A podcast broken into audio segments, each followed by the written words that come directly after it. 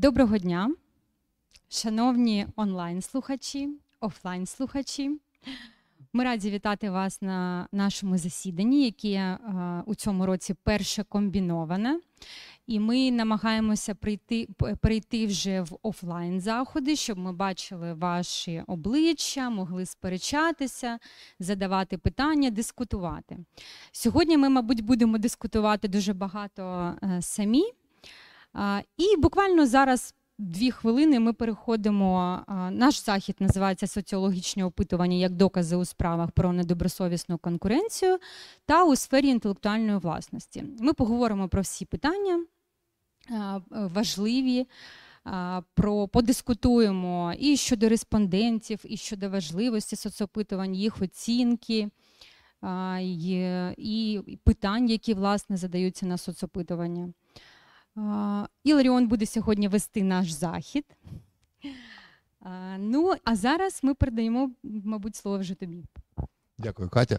Дуже радий вас бачити і, і радий вас бачити. Сподіваюсь, ви нас теж чуєте і бачите. І наш е, живий глядач. Е, а скажіть, будь ласка, як вас звуть?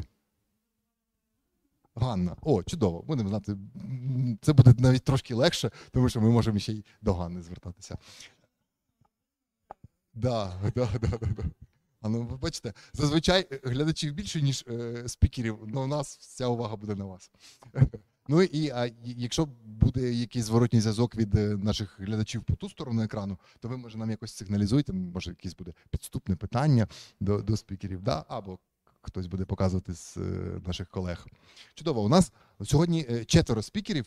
Е, Ми сподіваємося, що наше спілкування буде в якомога такому живому форматі, тобто будемо задавати один одному питання, можливо, шукати якісь цікаві виходи із ситуації, які опишемо. І я думаю, що ми можемо починати. Починає у нас Марія Процишин, екс. Да, Оксуповноважений антимонопольного комітету України, яка е, брала участь в справ в розгляді справ про е, захист від недобросовісної конкуренції, і, зокрема, стикалася з е, соцопитуваннями, чи ну да, напевно, краще їх назвати опитуваннями, а не дослідженнями, да, е, які проводив антимонопольний в межах розгляду цих справ.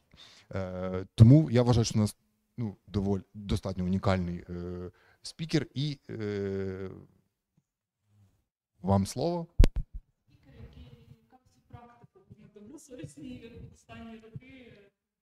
Дякую, Таня.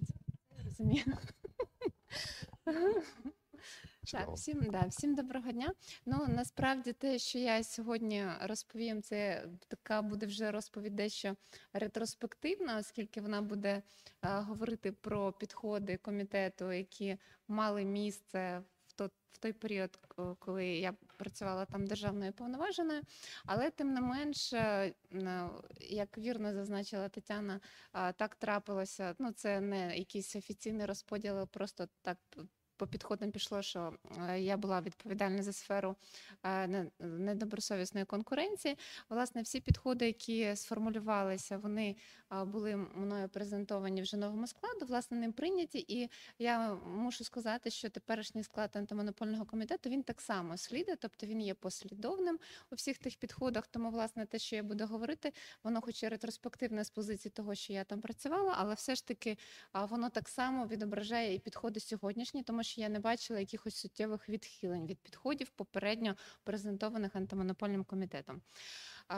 У мене, власне, е, ну для мене більш такі, можливо, репрезентативні кейси є це на зрізі недобросовісної телекому, оскільки я була відповідальна за TMT і за недобросовісну, але я бачила.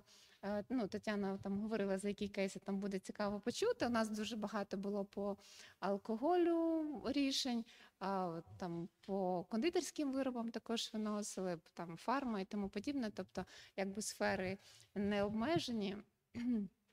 Ось, відповідно, можна говорити багато про що. Але сьогодні, я так зрозуміла, цікавим є саме доказова база, соціологічне опитування, експертні дослідження і тому подібне.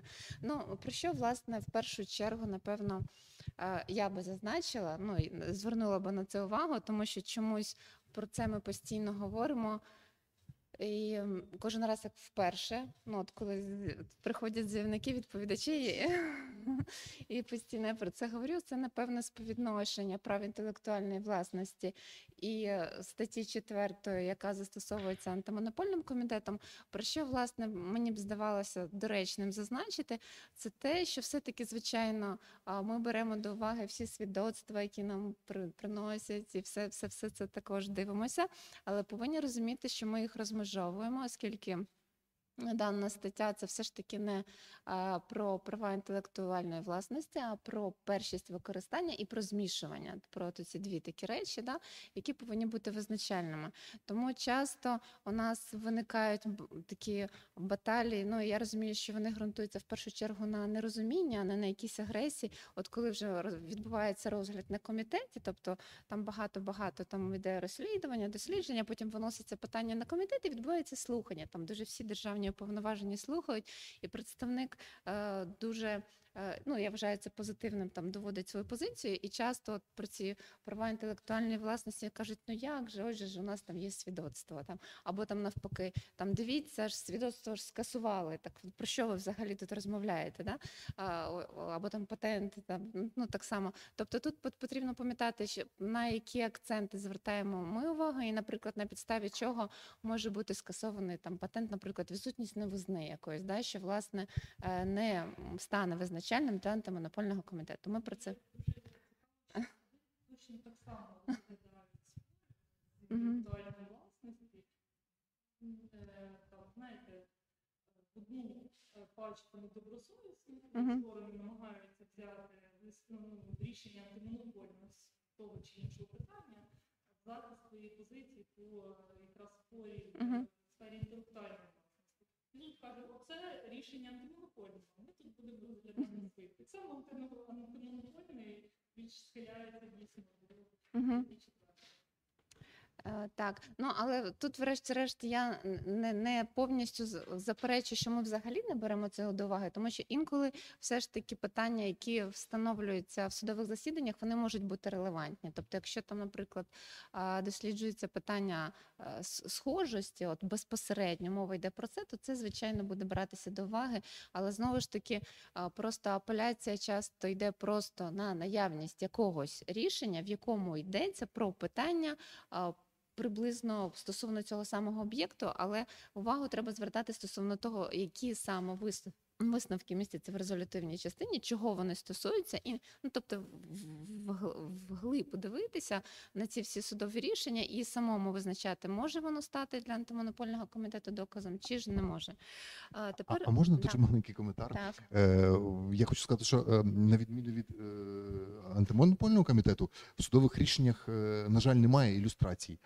А Особливо, якщо це мова йде про порівняння торгівельних марок Так. і позначень, які не є торгівельною маркою, відповідно ніхто не може перевірити незалежно, я маю на увазі з сторони, що це таке. А завдяки тому, що антимонопольний не цурається того, щоб розмістити зображення, е, порівня... ну, показати їх, продемонструвати, то є можливість зрозуміти, а що порівнювали.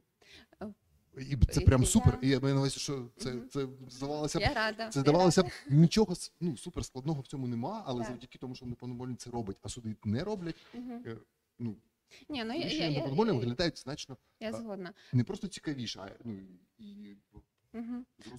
Да, тому що ну, більш зрозумілим є про що ми говоримо, і зменшується кількість слів, якими потрібно це описувати. Якщо є картинка, то відповідно да, ну якби звужується відразу, чіткість наводиться набагато краще. Дякую. Ось тепер стосовно соціологічних е, опитувань, що потрібно розуміти? Ну, я, я так спробую так не розпливатися думкою, так акцентовано більше розповісти. Е, Перша річ. е, Ну, я так може буду трошки з кінця десь середини, але ну так поінтами виділяти. Якщо ми говоримо про те, що оскарження соціологічного опитування, там якась його можлива неперфектність в чомусь, чи може це стати підставою для скасування рішення антимонопольного комітету? Ну, про найважливіше, да, з кінця почнемо, то швидше за все ні. Тому що це може стати підставою для скасування рішення в тому випадку, якщо це було єдиним аргументом, на підставі якого антимонопольний комітет дійшов до такого рішення. Тобто, якщо воно було єдине, визначальне, і ви його спростували, тоді да. Але так за от весь період, як я працювала, це майже 6 років, такого не було ніколи. Зараз про, про це розповім. е, Да, розповім про це пізніше. Ну тобто, але це потрібно розуміти. І це не тільки у нас, це взагалі європейські підходи. Тобто в Єврокомісії вони взагалі чітко, абсолютно говорять. Тобто вони там вибудовують цей баланс. У них там так само дуже дискреційним є орган, і якби цього не потрібно заперечувати. Ось і вони чітко говорять про те, що підставою для скасування рішення це може стати лише в одному конкретному випадку, і таких випадків, як правило, на практиці майже не існує. Але все ж, незважаючи на те, це якщо така річ, як е, е, соціологічне опитування використовується, зрозуміло, потрібно розуміти, як це робиться і що відбувається. Взагалі. Ну, от я от про себе розкажу, як це відбувається. Тобто, якщо це е, дослідження комітету, а не територіального відділення, да? тобто треба ж розуміти, що ще багато справ відкриваються територіальними відділеннями, і постає питання соціологічного опитування, то, наприклад, я про це питання можу поставити, я говорю, мені потрібно соціологічне опитування. І тоді приймається наказ голови антимонопольного комітету про те, що потрібно провести опитування. І згідно цього наказу, потім територіальні відділення вже на місцях, виконуючи його, здійснюють конкретні процесуальні дії. Важливим, звичайно, є ну, такий елемент, що саме запитувати, тобто як будуть сформульовані питання. І це важливо. Так, це важливо. І це формулюється якраз на рівні центрального апарату, тобто формулюються ці питання, які потім спускаються вниз. Тому потрібно розуміти, що по суті такі матеріальні аспекти вони вирішуються на рівні комітету, процесуальні ж моменти, як проводиться опитування, якою ручкою, і хто там чоркає, чи це сама та людина, яка проводить там якісь галочки, ставить, чи це вони дають людині, і вона там. Ну тобто, це потрібно розуміти. Це вже процесуальні моменти. А питання стосовно того, що немає в антимонопольному комітеті якоїсь чіткої процедури, яка показувала, врегульовувала, як це все проводиться. От ці питання постають в, в випадках е, оскаржень судових опитувань.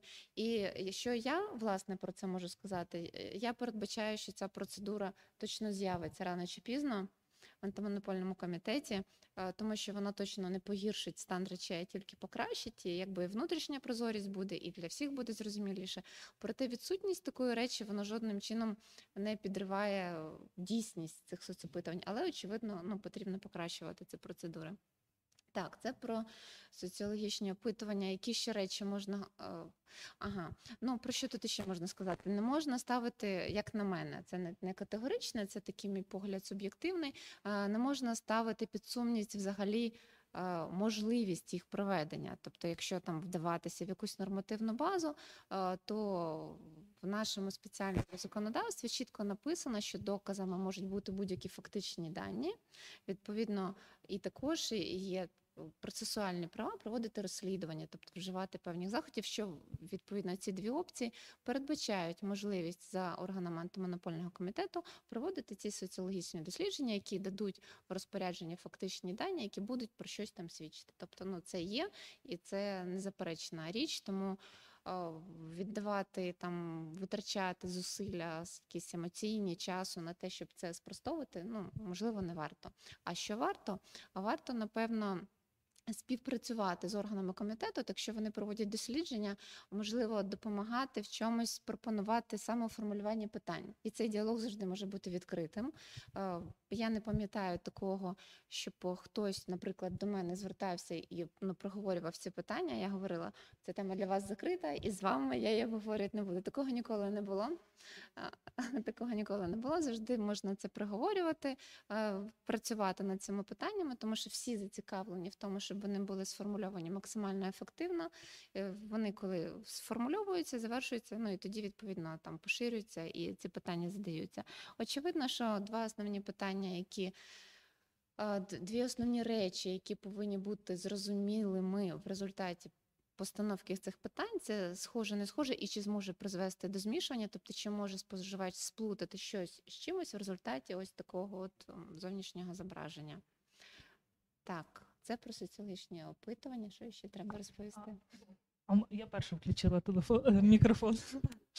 В мене е, таке питання: от якщо сторона, наприклад, приходить до вас, мало того, що вам е, каже, ми хочемо для вас. Ну, в... бачите, я ще живу в минулому часі. Включений там мікрофон. Якщо, ну, крім того, що ви, сторона хоче органу комітету запропонувати свої формулювання питань, так вона ще й приносить власне соціологічне дослідження. Ну, наприклад, там е, піднаняла якусь е, маркетингову чи соціологічну інституцію, каже: от, а у нас вже є. І приносить вам це в якості там, ну, своїми поясненнями, в якості, як саме комітет ну, за вашої каденції розглядав такі висновки, приймали, не приймали, звертали на них увагу. І якщо, наприклад, вони суттєво відрізнялися від того, що там провели територіальні відділи, як ви на це реагували? Якщо не звертали, то чому? А якщо не звертали, то чому? Дякую. Відповім на всі, на останнє теж. Е, Дивіться, значить, якщо, наприклад, е, але знову ж таки, я буду робити такі ремарочки, застереження. Я зараз буду говорити про те, е, про, про себе ну, в переважній більшості, тобто не будемо поширювати цей підхід на, на всіх, тобто, ну. Про себе буду говорити і про те, як працював департамент антимонопольного комітету, е, коли справи проводив спільно зі мною розслідування і тому подібне. Якщо, наприклад, соціологічного дослідження у нас не було або поки ще не було, і нам його приносила сторона, звичайно ж, ми звертали на це увагу, тому що це один із доказів, який для нас є важливим і цікавим. Але потрібно брати до уваги, що у разі, якщо одна сторона Ну так, просто ну, практику, да, потрібно розуміти, приносить соціологічне дослідження, то через невеликий проміжок часу інша обов'язково принесе своє. І трапляється, як правило, так, е, що вони ну, протилежні, скажімо. Е, Я не буду задаватися питаннями, чому там ну, ну протилежні, там вони, хоча питання приблизно ідентичні. Тому в таких випадках ми вже змушені просто проводити ще третє соціологічне дослідження, яке проводять територіальне відділення антимонопольного комітету.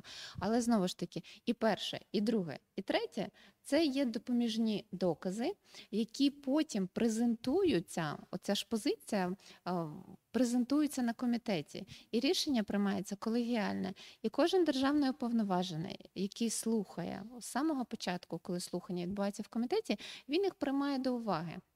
І ну, якби потрібно. Відверто говорити про конкретні речі, що є соціологічні дослідження, є там експертні висновки. А також є такий елемент, як особисте суб'єктивне переконання державного уповноваженого. Ну, якби воно є, від цього нікуди не дінешся. Це не щось погане. Ну, якби на це і призначена людина на конкретну позицію, напевно, для того, щоб на своєму якомусь професійному рівні так само давати оцінку конкретним обставинам і формулювати своє бачення. Тому, очевидно, це є визначальним. Тобто Це кожен як внутрішнє переконання у суді. це, це як внутрішнє переконання у суді, але рішення приймаються колегіальним, тому то досить зважений такий підхід. Тому що для когось це може бути переконливим, для когось непереконливим. Для когось, наприклад, якщо про 15 прим говорити, може вводити в оману, а для когось може не вводити в оману. І тому ми повинні розуміти, що тут нема такого. Тобто, от саме по питанням недобросовісної думки можуть розходитися у державних уповноважених по великому рахунку, і це трапляється досить часто. І рішення м, приймається, ну тобто. от, Можна робити таке попереднє опитування. Да? То, ну, я, наприклад, завжди питала точку зору державних уповноважених а, по своїм кейсам. Да? Тобто я кажу, ось мені, наприклад, служить, а як вам? І кожен, і кожен говорив своє бачення. Це ну, незалежно від там опитувань, але потім, коли відбувалося слухання, а, показувалося все, все, що є, все, що надала кожна сторона, все, що є комітету, це все слухається, відповідно до цього формується позиція.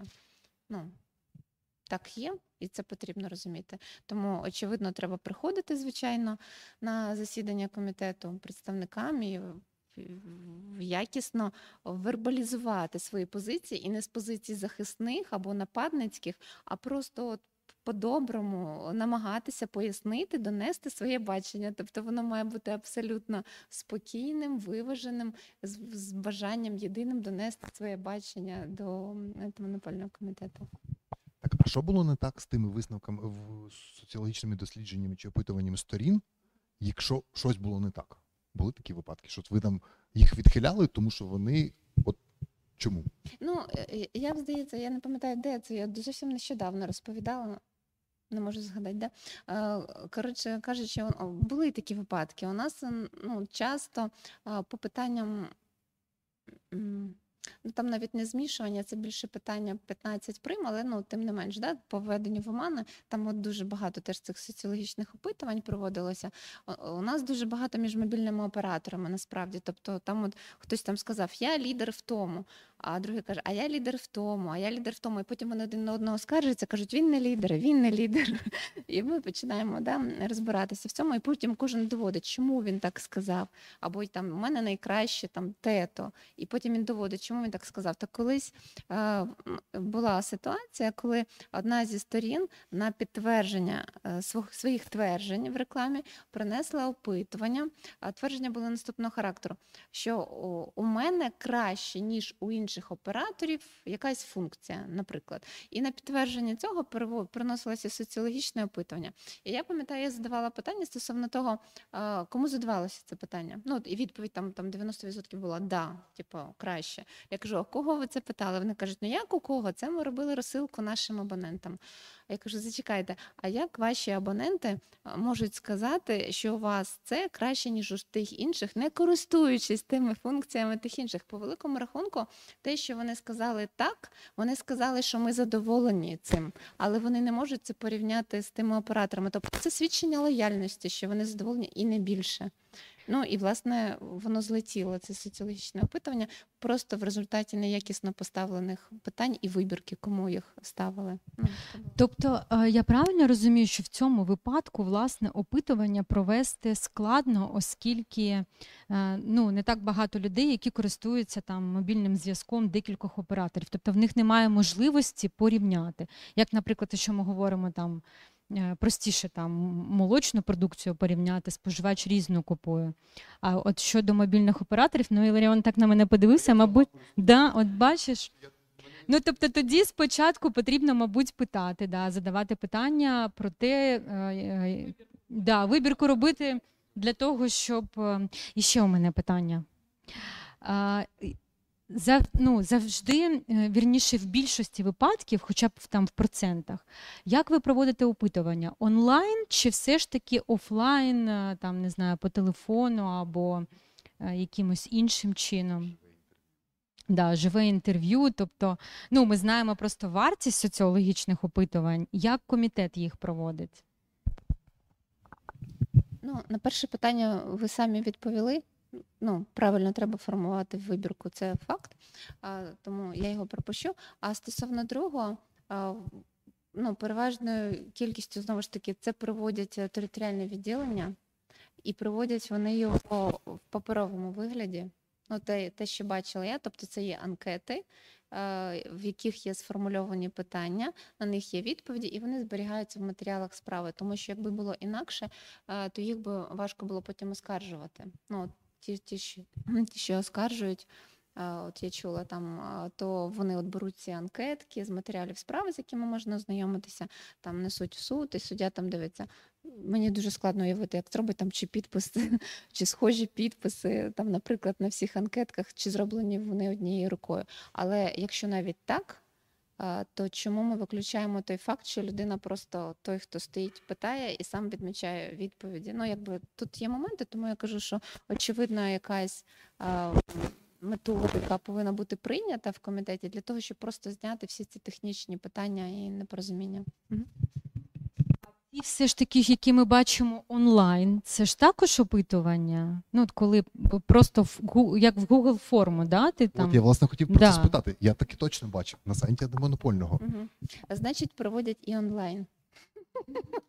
Але Я, ж просто говорю про ті, ну, до яких я мала дотик, відповідно, онлайн можливо проводити також.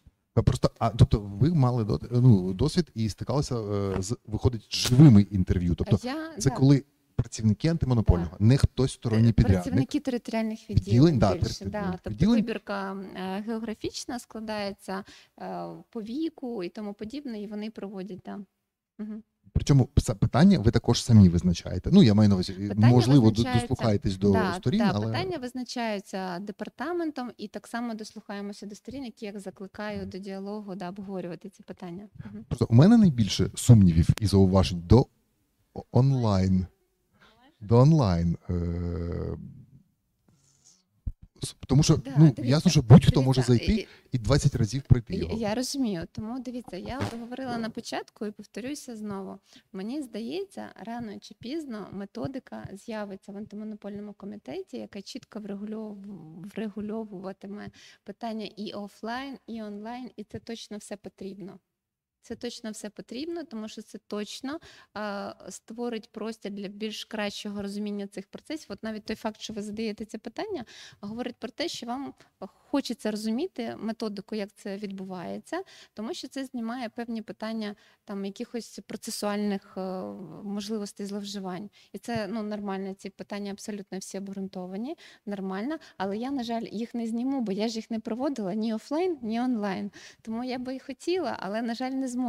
Тому єдине, що от ми в цьому напрямку зможемо е, про, про що ми зможемо зараз вже говорити, це про те, що дійсно ну, така річ потрібна. От така якась така методика, нехай там ніяка не заєстована, просто комітетом прийнята, яка просто дасть розуміння правил гри. Угу. Я підтримую на 100%, е, тому що я знаю, я була в декількох справах, е, де Марія розглядала справи, в якій я була представником однієї з сторін. І весь цей процес ми проходили з самого початку ну і до завершення. Але я е, в наш, ну, в тих справах не було ще одного виду е, доказів, які ми сьогодні будемо обговорювати. Це висновок експерта. От в мене питання щодо того, чи е, в справах про недобросовісну, чи призначали експертизу? Якщо так, то в яких випадках? Якщо ні, то чи приносили сторони висновки експерта? Я думаю, що так, бо ми бачили, ну, у нас є спойлери.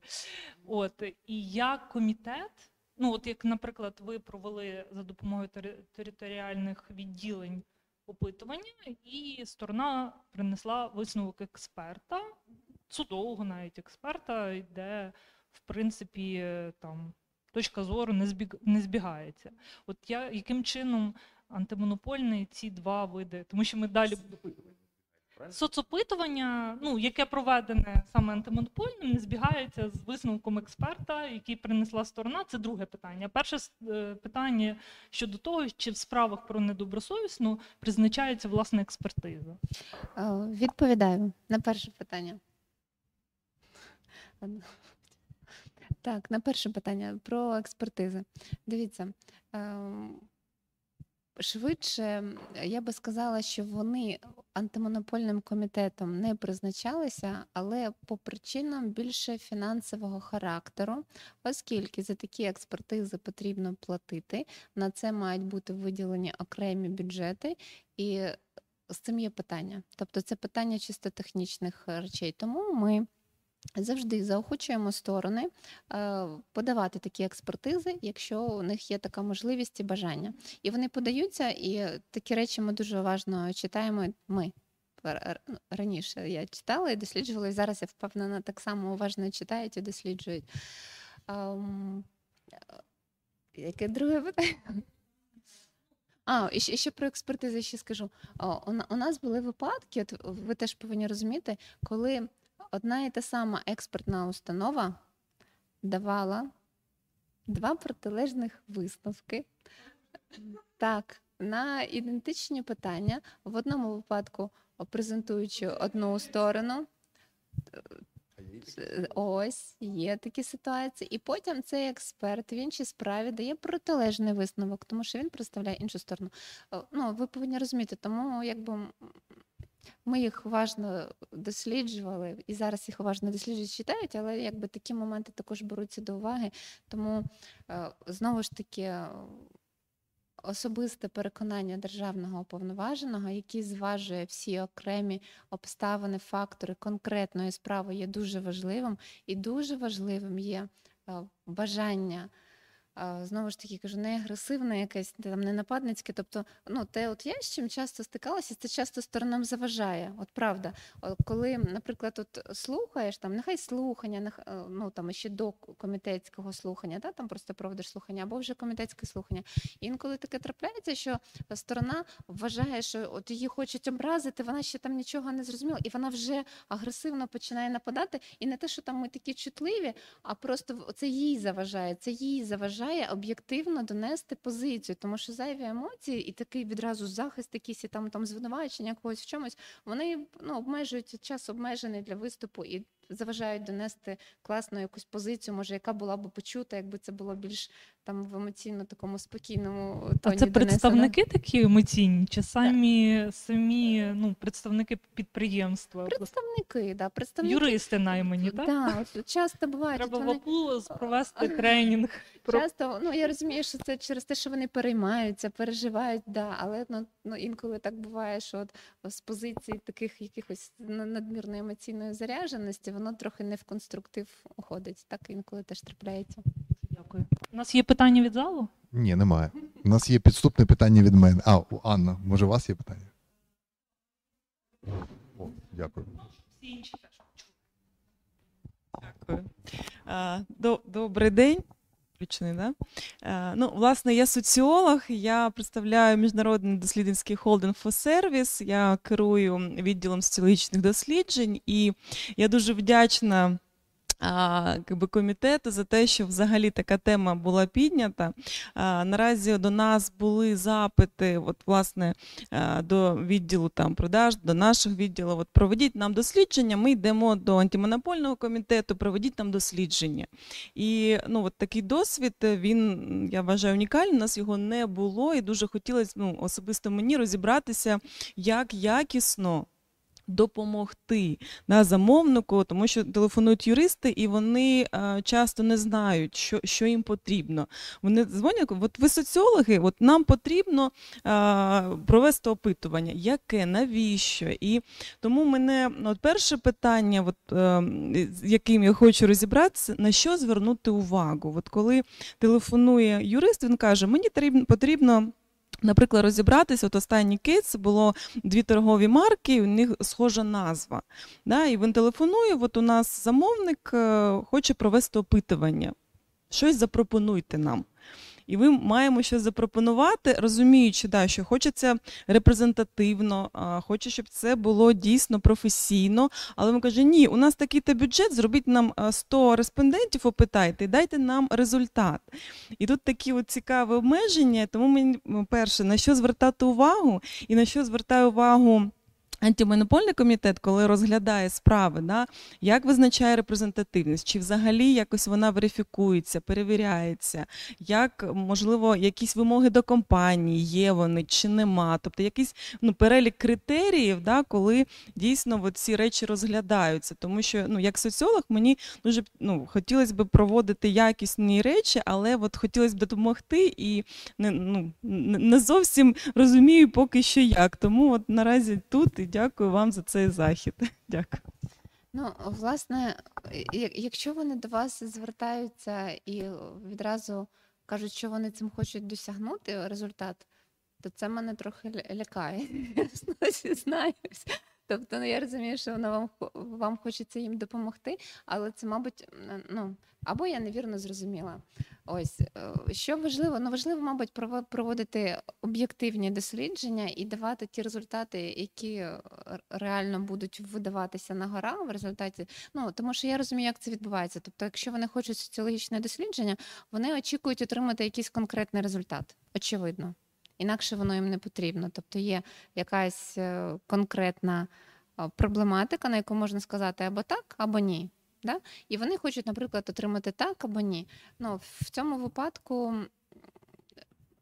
важливо, щоб ця відповідь так або ні була е, спровокована не бажанням замовника, а щоб це дійсно відображало реальність. Ну, це, мабуть, перше, якщо ви питаєте думку. Антимонопольного комітету або колишнього представника антимонопольного комітету. Але коли ж ви будете розмовляти своїм замовником, він вам буде напевно інакше свої побажання висловлювати.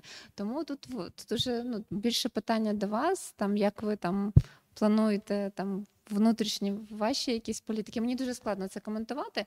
А стосовно того, як би це зробити правильно, то мені здається, в той період, коли з'явиться оця якась процедура, про яку ми тут говоримо, якої ще немає, тоді ну це буде для вас орієнтиром, вам це буде допомагати. А зараз це все відбувається в кожному конкретному питанні з врахуванням обставин кожної справи. Формується е, суб'єктивне переконання кожного державного повноваженого, який виносить своє бачення по кожному рішенню. Марія, у мене питання. Да, підступне. Дивіться. Е, ну, у вас якийсь жарт? Ви, ви, ви домовились, що коли я буду задавати питання, треба робити такий звук. Я зробила спойлер. Скільки відсотків схожості достатньо для схожості? Дивіться, знову ж таки, кожен державний уповноважений вирішує для себе, але я пам'ятаю е, ті речі, які ми проговорювали всередині, і ми завжди е, для нас, але знову ж таки, це ну я вам зараз буду розповідати якісь речі, які були актуальними на період, коли я там працювала. Тобто для нас е, таким е, відштовхуючою позицією була 30%. Тобто ми дивилися, якщо це більше 30, то це нам про щось говорило. Якщо менше, е, то начебто це в іншу сторону говорило, але знову ж таки, е, дивіться, це те, е, ну, як ми взяли це для себе, наприклад, да? але це абсолютно нічого не значило для інших державних уповноважених. Тобто, знову ж таки, кожен державний уповноважений це не може бути нав'язливим, кожен вирішує для себе. І знову ж таки, якщо ми говоримо про введення в оману, наприклад, да, то можливість гіпотетична введення в оману хоча б одного. Так, а я ж навмисно спитав про схожість, порушення. тому що про оману це, це ще Ось, більш ось. гостріше питання. А я хотів би про хоча б про схожість. От Ну, схожість до ступеню змішування. Дивіться, я ж вам навіть цифру назвала. Да. Ось. А чому 30? е, В в відсутності методики. Мені просто дивіться, е, Да. е, я, я зроблю маленьку паузу, щоб ви ну, продумали цю відповідь. Е, тому що мені здається, що соцопитування без методики це дуже-дуже сумнівне соцопитування. Безвідносно до його конкретних результатів. Просто тому, що судова експертиза без методики це сумнівно, тому що не зрозуміло, як перевірити, чи вона правильно проведена, чи ні. Так, а соцопитування ще більш тонше інструмент доведення, на мій погляд. І ну, якби з мого досвіду, якщо ем, е, організація, яка проводить соцопитування, вона не може пояснити методику, то ну, таке соцопитування майже нічого не варте. От, а і от звідки 30? Все ви сказали вірно, і заперечувати, власне, немає нічого. Саме тому е, соцопитування ніколи не є єдиним аргументом, на підставі якого приймається рішення. Це один момент важливий, і от я з цього власне і почала. Це перше, з чого я почала. Другий момент: ці 30% не взялися з повітря. Тобто, департаментом ми це питання задавали собі, очевидно, відразу, от коли я прийшла, ми це думали про це. Тобто, що для нас, значить це соціальне опитування, що ми з нього взагалі візьмемо, і чи візьмемо взагалі щось, чи воно проформа просто проводиться для того, щоб було. І департаментом проводилося дослідження, там воно насправді немале було. Порівнювалися просто різні соціальні опитування, просто по різним державам, в яких випадках, які, от які відсотки є визначальними, які не є визначальними. І це було середньо зважено те, що побачили. І знову ж таки, це дійсно не прописано, але це є певний підхід. І лише в той період, коли це буде прописано в методиці, тоді це може буде щось значити. Зараз це просто інформація про те, що ці соцопитування вони не є пустопорожніми, тобто є якісь підходи, вони просто не прописані. Да? Тобто всередині комітету є якісь бачення, але очевидно, що вони мають бути прописані для того, щоб розуміння було не лише в комітету всередині, але й от всіх людей, які цим користуються. Да? Тобто, щоб розуміти там. Варто, не варто проводити, вплине на це на щось чи не вплине. Тобто, ну я- якби це я абсолютно це підтримую, і я переконана на 100%, що воно з'явиться рано чи пізно. Е, Да. Ну що, я хочу подякувати Марії. І ще чи ми ще каверзні питання їй Ні, позадаємо? да, в мене ще є. Може- Можна? Ну, одненьке. ну, давайте, я задам питання, а ви вже вирішите. Е, дивіться, виходить, що якщо я правильно зрозумів, е, порадившись, е, подивившись на практику інших країн, чи на практику, напевно, антимонопольних органів інших країн в питаннях, наприклад, визначення схожості, е, ви знайшли там цифру, ну у когось, напевно, різну, але приблизно там 30% було достатнім, щоб констатувати схожість до ступеню змішування. А зараз я просто це, це те, що те, що було, е, от як ви неодноразово робили це застереження під час е, ваших справ, вашої практики в період роботи державним повноваженим. А, а може, давайте просто зробимо якусь ну, гіпотетичну ситуацію. Е, уявимо собі, що е, ви зараз державний повноважний. І е, в судах є е, ні, я на ну для цілей нашого такого да, е, заходу. Е, і в суд в, господарському процесуальному кодексі є критерій вірогідності доказів, який замінив е, попередній критерій як стандарт доказування. І зараз це 50%. 51, точніше, відсоток. Тобто, якщо 51 відсоток е, суддя, ну умовно кажучи, впевнений, я не просто з опитування, а саме про оцінку доказів, то значить ця обставина скоріше була, ніж не була. Е, ну, виняткове оцінювання. І я хотів спитати: а е, вважаєте, це може більш точний, е, якщо його перенести до соцопитувань? Тобто, чи є схожість, чи немає, все-таки 50%, ніж 30%? Я не вважаю, тому що знову ж таки, коли ми з'ясовували для себе цю цифру 30, це ж було взято теж, теж з чогось. Тобто, як вірно ви зазначили, це стосувалося аусорити інших конкурентних відомств. І відповідно та саме така практика склалася там. І вона чимось, напевно, була замовлена, очевидно, тим, що мала свою специфіку по відношенню до всіх загальних господарсько там процесуальних норм про ймовірність, тобто специфіку свою мала, відповідно було дослідження, і такий висновок був зроблений. І ставити його під сумнів, чи можна, звичайно, можна. Але якби на той період було таке бачення, і мені воно здавалося абсолютно аргументованим і правильним. Але знову ж таки, тут потрібно вірно зрозуміти. Це може бути бачення моє особисте, от моє, да? от я виношу на комітет, і я кажу: дивіться, соціологічні дослід... є соціологічні дослідження, і вони швидше говорять про те, що тут порушення є, каже Марія Процишин, маючи на увазі, що там, наприклад, там 40%. Так? Але я про це говорю всім. Я про це всім говорю, і всі розуміють, про що я говорю. І для когось це може бути переконливим, а для когось ні. Тобто те, що власне зараз я сказала, і цю цифру, яку я озвучила, це власне говорило про моє бачення і моє позиціонування на комітеті, але це жодним чином не змушувало кожного з державних уповноважених так думати. В цьому ж власне і суть. Тобто, за рахунок того, що орган колегіальний, воно варює, варює, і можливо хтось інший вважає, що саме 50, і для нього це не є переконливим доказом. А хтось вважає, що і 10 йому достатньо для того, щоб ну, відбулося змішування. Тому суб'єктивна думка кожного важлива, тому що ну, сидить кожна окрема процесуальна фігура державної повноваження. Він же як окремий орган може працювати, да? не як частина колегіальна, як окремий орган. Відповідно, дуже важливо. Хто саме займає ці позиції, і орган е, створюють люди, да, які там знаходяться. Тобто сам по собі орган це така собі абстракція, а його змістове навантаження якраз створюють люди, які там знаходяться. Тому, власне, ну, напевно, від цього треба відштовхуватися і там не пер- перенасичувати змістом ці цифри 30%, тому що все рівно кожен для себе буде формувати своє бачення залежно від своїх переконань. Але ось коли з'явиться методика, тоді очевидно нею будуть користуватися всі, тому що інакше вона не буде затверджена. Тому що для того, щоб вона була затверджена, то всі державні повноваження повинні будуть погодитися з таким підходом.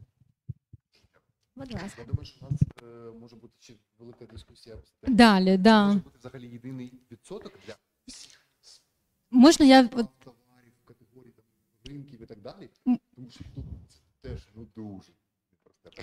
Да, я ми тут е, ну, ну нас насправді я хочу сказати просто невеличку ремарку, і ми перейдемо до Тані. Я завжди запитувала е, навіть там не про методику, ми там дійдемо до питань, як їх формулювати. І у Тані є це питання, і в мене в презентації. Але я задавала одне просте питання завжди. Ось ми маємо соцопитування. 70% каже, що вони не сплутають. 30% каже, що сплутають. Які рішення повинні ми е, власне з цього винести? Да? Е, Я вважаю, що такі соцопитування свідчать про те, що змішування є, тому що 30% дуже багато е, споживачів, які плутають все ж таки ці торговельні марки. А там, наприклад, суддя за своїм внутрішнім переконанням вважає, що він би не сплутав. Да? Тобто у нас і такі ситуації були. Я просто хочу сказати те, що е, при встановленні схожості позначень настільки, що їх можна сплутати, і при встановленні введення в оману, хоча я не розумію тут різницю значної між ними, якщо чесно, при опитуваннях. Соцопитування не може дати вам відповідь на ці питання. Це може зробити лише висновок експерта. Ми до цього дійдемо, тому що ну які б там відсотки не були, Всесвітня організація інтелектуальної власності каже, що не потрібно жодного фактичного змішування. Навіть імовірність змішування і є тестом. А приносять сутопицю, я ніколи не бачила, щоб там було 90. Ну ті, тобто тій стороні, яка хоче довести, що позначення не схожі, взагалі не можна приносити соцопитування, бо воно завжди буде грати не на їх користь. Якийсь відсотку, відсоток все ж таки сплутає ці позначення. І це буде підтвердженням не їх тверджень, а, наприклад, е, їх. е, А супер, ну це ж так, Іларіон, ти зі мною не піго- погоджуєшся? Звичайно, не погоджуюсь, Катя. Абсолютно не погоджуюсь. Я стрімко вірвусь ці е, хвилину непогодження одне, одне з одним. І подякую Марії. Е, е, Марія, ми чекаємо від вас зворотньої реакції. Зараз ми будемо дискутувати тут про інші речі. Ну, про ті самі, але в іншому ракурсі. І чекаємо від вас також підступних запитань, якщо вам не треба буде втікати раніше, ніж буде можливість їх задати. Я коротко вірвусь е, там. Я е, ні, ні, ні. Про е, питання твого я не розумію, чому введення в оману і схожість треба якось між собою плутати. Ми говорили в рамках антимонопольного, коли вводиться в оману споживач, і там саме таке формулювання статті 15 прим, що мається на увазі навіть один споживач сплутав там, ну допустимо, Марія, як е, ну, е, споживач, і в той же час уповноважений сплутала все.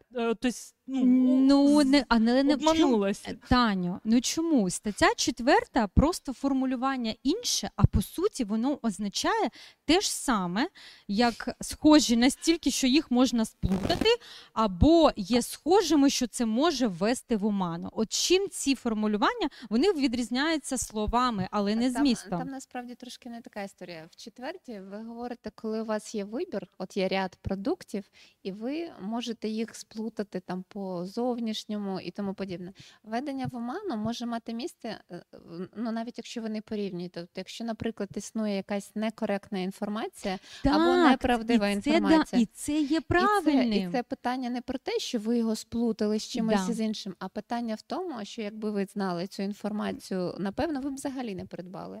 Так, Да, в цьому різниця. Тоді ми розділили, тому що дуже багато а, під введенням в оману розуміють сплутування. Да? А це абсолютно різні речі. Введення в оману це абсолютна підстава, і так правильно, як антимонопольник, не потрібно змішувати. Тобто сплутування і введення в оману це все ж таки різні речі.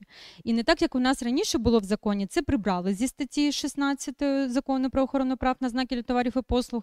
Але, на жаль, коли вносили зміни, ще впихнули це введення в оману щодо особи, і знову цей критерій застосовують як відносний. Тобто ми це з вами розділили і домовились на цьому. Да? Ну, можна і так сказати. Можна, е, е, Марія, ви ще з нами трошки затримуєтесь чи вже біжите?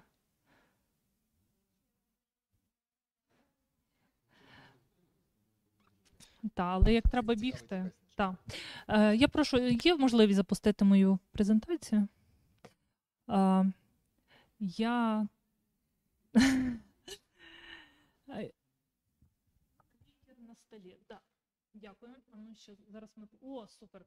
Е, я дуже коротко, просто замальовки, і е, в моїй практиці були випадки великих, е, проведення великих соціологічних досліджень. Е, Це було в далекому 16-му році. Я, власне, один кейс. Я зараз свою позицію і, власне, розповідь буду транслювати на двох судових кейсах, які, е, власне кажучи, обидва мали справу з як із експертизами, так і з соціологічними дослідженнями. І цікаве є те, що в 16-му році і в 19-му році суд розцінив, ну можна сказати, два не те, щоб ідентичні, але ідентичні по суті е, висновки. Маркетингового соціологічного дослідження абсолютно по-різному. І це, ну, на мою думку, цікаво. Одна із справ, яка перша, зараз в апеляційному суді, якщо не помиляюсь, 16.06 буде е, засі, е, апеляційна інстанція, але північний апеляційний господарський суд е, буде засідання в колегії, яка приймала рішення по тій справі, яку я роз... 16-го року. І е, ну, вона там дала дуже доволі таки розвернуту характеристику соціологічним дослідженням як доказам. І от, власне, повертаючись до того, що ми говорили з Марією, моє особисте переконання, що е, методику проведення соціологічних досліджень потрібно ухвалювати не лише на рівні е, справ про недобросовісну конкуренцію, а треба зробити якийсь єдиний стандарт. Ну, якщо ми хочемо використовувати такі докази, тому що там Катя буде свої дуже об'єктивні зауваження давати. Але ну, я вважаю, що такі докази потрібно використовувати, і вони в деяких справах доволі є репрезентативними. Так от я вважаю, що така методика дуже би спростила для всіх життя і давала розуміння якоїсь ясності, тому що ми говорили і про географічну вибірку. От скільки людей треба опитати, щоб зрозуміти, ем, ну, яка думка в споживачів. Треба 100 людей опитати, тисячу людей, в якому регіоні і так далі. І ну, я співпрацювала з багатьма соціологічними е, установами, і ні вони, ні я не знали конкретне, е, конкретної цифри. Мені в моєму випадку поміг клієнт. Оскільки клієнт проводив такі ж соціологічні дослідження в інших країнах ЄС. І там певні методики вже були, і були, було розуміння, е, скільки людей треба опитати, який відсоток дасть розуміння клієнту, що ну, справді щось не так. І що цікаве, клієнт прийшов до нас не зразу там пішли в суд, пішли в антимонопольний, а будь ласка, поможіть нам знайти соціологічну установу, щоб ми для себе зрозуміли, а чи є ризик сплутування товарів на ринку. Це було цікаво. Дуже часто. Тому е, ну, насправді кейс був е, ну, для мене спочатку іронічний, але це я такий спойлер розробила. Зараз про перший кейс.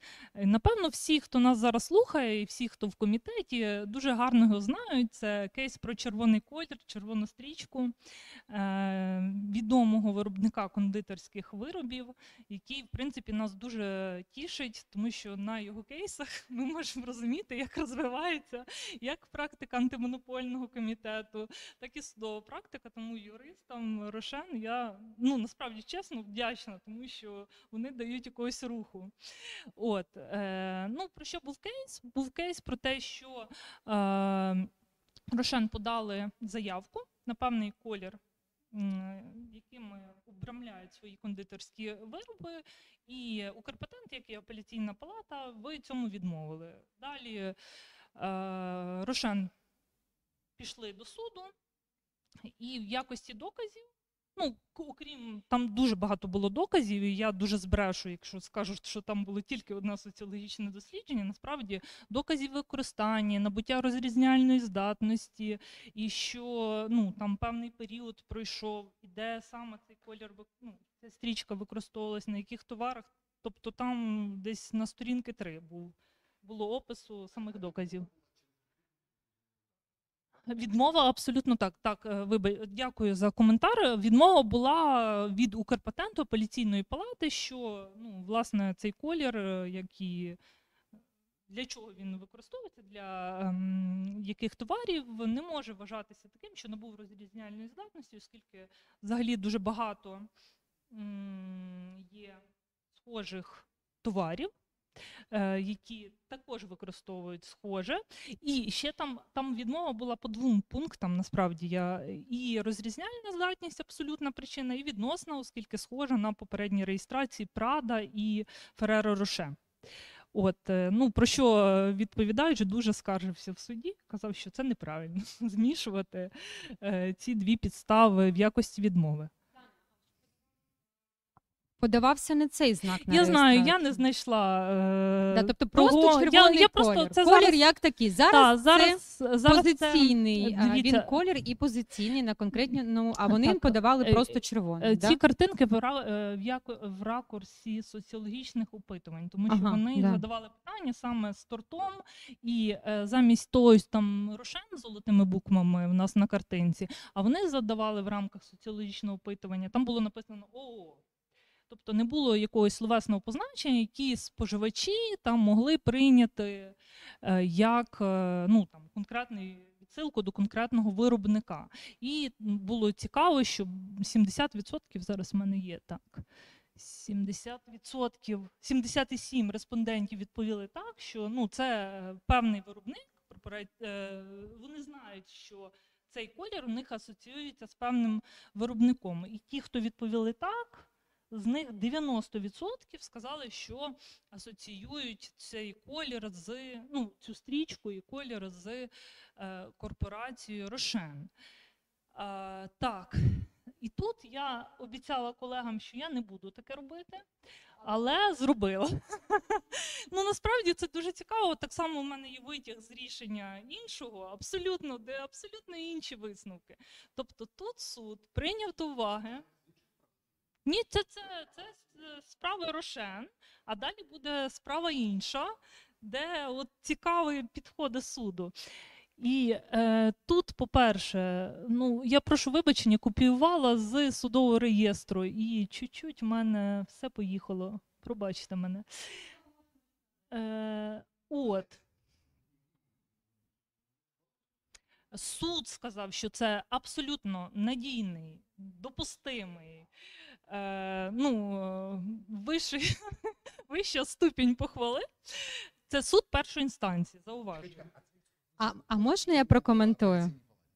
Ні, Ні, не було. ні. Це вони вже в судове Ні, це засідання. вже судове соціо. Так, абсолютно вірно. Абсолютно вірно. А в суді? Е, от я вам не скажу, тому що в судових рішеннях, на жаль, це не пишуть. Але, ну, мабуть, е, якось можна десь в матеріалах справи, не знаю. Це дуже важливо. Я згодна. Ну, в судовому рішенні не було. Там, от на так.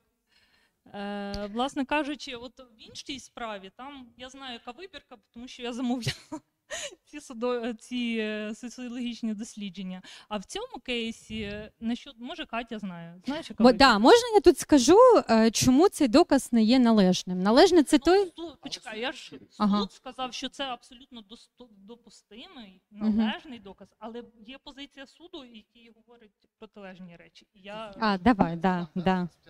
Абсолютно вірно, да.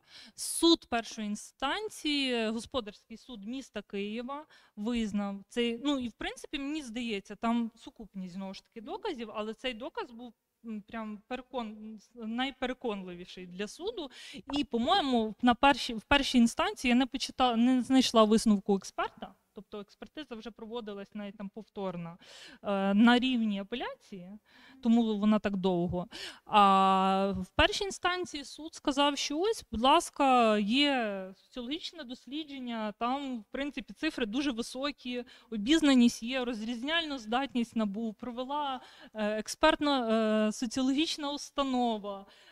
Що ще? Що ще дуже цікаве? Високий сто. А, ще цікавий елемент. От він перекликається просто з наступною справою. Суд вказав, що оскільки при дослідженні на червоних стрічках не було написано рошен і не було ніяких там особливих е, е, словесних позначень, то це треба брати за належний доказ. Ну і те, що його оплатив позивач, ой, тобто, да, позивач, сторона, це також нормально, ну хто ж його має оплачувати. І в принципі проводила е, ТОВ соціологічний, е, я точно не Соціополіс, ну це товка, звичайна товка, тому що в нас нема в Україні якоїсь там, е, наскільки мені відомо, можливо, ви підскажете сертифікації саме для соціологічних маркетингових е, інституцій. Тобто, ну вони я знаю, деякі получають на міжнародному рівні. В Україні, коли ми з цим стикнулись, не було такого. Так. Так. От, власне, на рівні національному таких нема. Але для суду це також було окей. Тобто провела ТОВ Соціополіс, е, вибірку, на жаль, нам не дав суд. Ну, надіємося, що вона там була велика. Е, 70%, 90% з них знаю, що це рошен. На стрічці червоного кольору не було позначень ніяких з підсказками, що дає, в принципі, всі підстави вважати, що це допустимий належний доказ, і, в принципі, на ньому можна зробити е, висновок, що це, в принципі, допустимо, е, е, що знак набув розрізняльної здатності.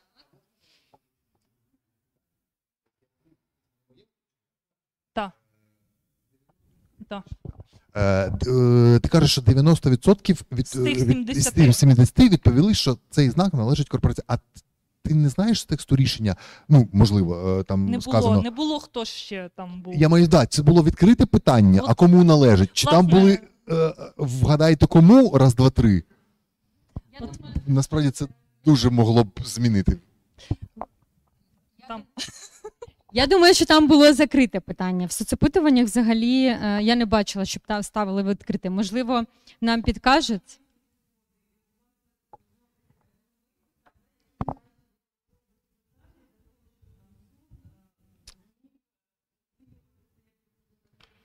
У Марії спитаємо, ви зазвичай відкриті чи закриті питання ставите? Марія коректно е, пішла від цього питання, да, уникнула його, сказавши, що Е, так, значить, а, а на- в мене є відповідь на це питання, можна? знаєте, як було в цій справі? Ні. А, як правильно? Я, да, я справді не знаю. Ні, ні, А. не знаю. Я ж тому спитав. Да. Так. Да. Я просто не як правильно, я просто е, коли готувався до цього заходу, то подивився. Да, я, хочу я хочу сказати, що. Е, а ти ж подивилася європейську практику, да? І Чи австралійську, і США. А в мене, в мене просто одна справа американська. Ні, я є. брала Великобританію. Да? А тоді в мене нормально. Ми тоді Так. ми не, Не навіть не І Катя пересікаємось, да. також там знайшла деякі О, підказки. В, США була справа по Black Decker Corporation, яка судилася з конкурентом, який використовував схожі е, кольорову гаму в оформленні своїх товарів. Там у них кольорова гама це чорний і червоний, два кольори. Да? Е, і е, конкурент, а ну в мене правда написано жовтий і, черво, і чорний, неважливо. І конкурент використовував е, такі самі кольори, і вони виграли судову справу. е, 50 мільйонів доларів е, збитків стягнули. Але апеляція повернула на новий розгляд е, з посиланням на те, що е, соціологічне опитування насправді е, погано виконане, воно не належний доказ. І от як вони прокоментували це. Вони сказали, що е, взагалі все соціологічне опитування складається з одного питання, яке е, виглядало як показ фотографії товарів е, позивача і товару відповідача. І, е, власне, чи е, і питання звучало так: чи вірить е, опитуваний е, респондент, що ці товари належать одній ті виробляються однією самою компанією? Відповідь так чи ні? 47%. 47 відповіли, що так. Тобто навіть не більшість проста, а 47 не дотягнули. І е, це суд першої інстанції задовольнив і 50 мільйонів доларів відшкод- е, присудив е, збитків. Так от суд сказав, що є зол- золотий стандарт задавання проведення соцопитувань в США в справах про схожість до ступеню змішування. І е, вони задали, сказали, що навели приклад, які три питання є оцим золотим стандартом. Просто послухайте, як ці питання виглядають, і це явно демонструє відкритий підхід до відкритого питання. Перше питання: хто виробник товару, на вашу думку? Тобто показують товар, один, не, всі, не всю лінійку е, позивача, а один товар.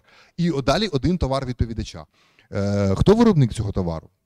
Е, чому ви так вважаєте? Друге питання, чому ви так вважаєте? І третє питання: назвіть інші товари цього самого виробника. Бачите? Тобто. Да, да. Тобто, в ітогі, ви, ну, тобто, очевидно, що вам важко вийти на високі цифри з такими відкритими питаннями. І якщо ви на них вийшли, значить ви цей нібито стандарт доказування, ви його виконали. А якщо ви не вийшли, тоді. Ну, а я, я, я ну, не готовий сказати якби, ну, детальніше про те, наскільки це правильно, але от суд висловився в цій справі. Е, Це, це до того, що, що ну, якби, от є підхід, що нормальним, правильним є відкриті питання, а не питання, коли ти всіх в один слайд е, зліпив і е, задаєш їх. Так, і ми плавно підійшли до іншої справи. Справа, як я її наз- охрестила, про еліпсоподібну косу. Е, До нас звернувся. Я зараз можу говорити, я вже там пройшло скільки? 5 років. Е, От, і, власне кажучи, матеріали справи є в загальному доступі. Е, Звернувся клієнт корпорації Філіп Моріс е, з приводу того, що вони занепокоєні ребрендингом е, сигарет приблизно однієї ті ж самої цінової категорії, ну трошки вони дешевші, по-моєму. Тобто е, парламент це Філіп Моріс, Пелмал це BAT, British American Tobacco. Що от після ребрендингу вони використали, я маю на увазі BAT, slash device, як його охрестила. Slash device – це еліпсоподібна коса. Ну, я для суддів придумала цей термін, тому що slash device – так, так, це, це лінія. Лінія, а, яка розділяє голубий фон і виглядає, от вона не, не зовсім така пряма, а така трошки випукла. І от е, Філіп Моріс е, дуже гордився цим своїм слеш-дівайсом. Я так розумію, продажі сигарет вони дуже гарно йшли саме з нанесенням цього слеш-дівайса. І, е, ну, власне кажучи, суть була в тому, щоб для себе зрозуміти, а взагалі споживач може сплутати такі дві пачки сигарет і подумати: ну так це ж один виробник, попробую там, напевно, в лінійці вийшло трошки дешевше, класно, попробую нове, новинку. От, і звернувся до нас. Ну, ми, я насправді була спочатку дуже знаючи судову практику, підходи. Е, варто зазначити, десь в мене, по-моєму, є. Е, от, е, реєстрація, ну, це пелмелу реєстрація, якщо ви бачите, це роз... Це торговельна марка, так. Е, От, е... Ні, ні, ні, ні. От е, лівіше, лівіше на зображенні розгорток пачки сигарет це і є торговельна марка Пелмелу, яку там потім ем, оспорювали в суді. А це опонента. А Філіп Моріса, торговельна марка, це власне от так, от те, що введено в кружочку. Так вона зареєстрована, міжнародні реєстрації і так далі. Тобто, ну, от, е, обведена кружочком в квад... із квадратиками чи просто ем, Весь квадрат, правильно? І внутрі нього так, значить, окр... жовтий, синій. Та-та. Дивіться, отам е, видніше, значить, оце там, де пелмал, Ага. оце от цілісна картинка, як виглядає торговельна марка. Так, Так. вона і зареєстрована картинкою. А оце Да. все торговельна. А так. А, прямокутник прямокутник з. слешем. Та, та, та. Мгм, І там все. не, нема нап- написів. Я І на підставі ці, ці, цього позначення визнавався недійсним повністю свідоцтво оце Не зовсім так. Не зовсім так. Ми пішли іншим, іншим шляхом. Ми не вважали, що вони схожі до ступеня змішування, тому що ну, тут якби не треба. Ми не пішли відносним. Е, Шляхом е, відносних критеріїв е, скасування реєстрації, ми вважали, що от така реєстрація, ну як власне потім використання товару, вводять споживача в оману з приводу того, ну, яким виробником виробляється товар. Тому що ну, абсолютно правильно я скажу, що я була дуже скептично налаштована, як і до самого соціологічного дослідження, як і до того, що можна в Україні захистити просто рисочку на упаковці. Е, От, тому. Власне кажучи, пішли таким шляхом. Ми замовляли зразу два, ну не два, а одне, а потім через якийсь час, по-моєму, через рік, друге соціологічне дослідження.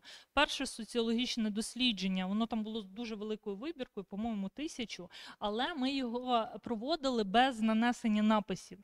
Ну, тобто, це були дві пачки сигарет, от як тут, по-моєму, щось типу як тут, але не було Pall Mall і не було Parliament, просто от такі два опакування. І задавали питання, як ви думаєте, е, ну, там не було виробник товару, а це е, товари одного виробника.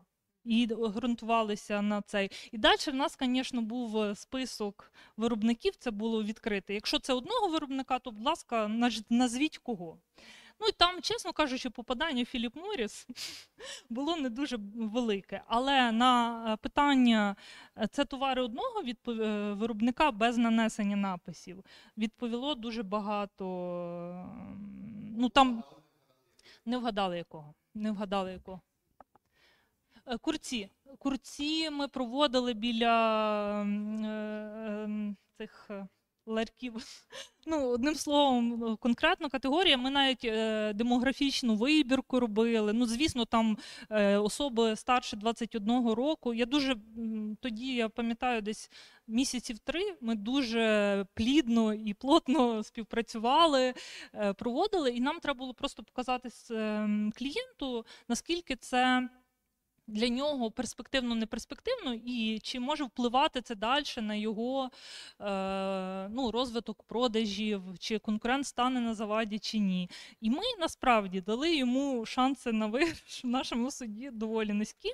Але в той же час там паралельно, по-моєму, в Фінляндії був схожий процес, якщо я зараз не помиляюсь. Ні, ні, це про сигарети. В, Філя... в країні, в країні Фінляндії. Так, і там, власне, вони перемогли.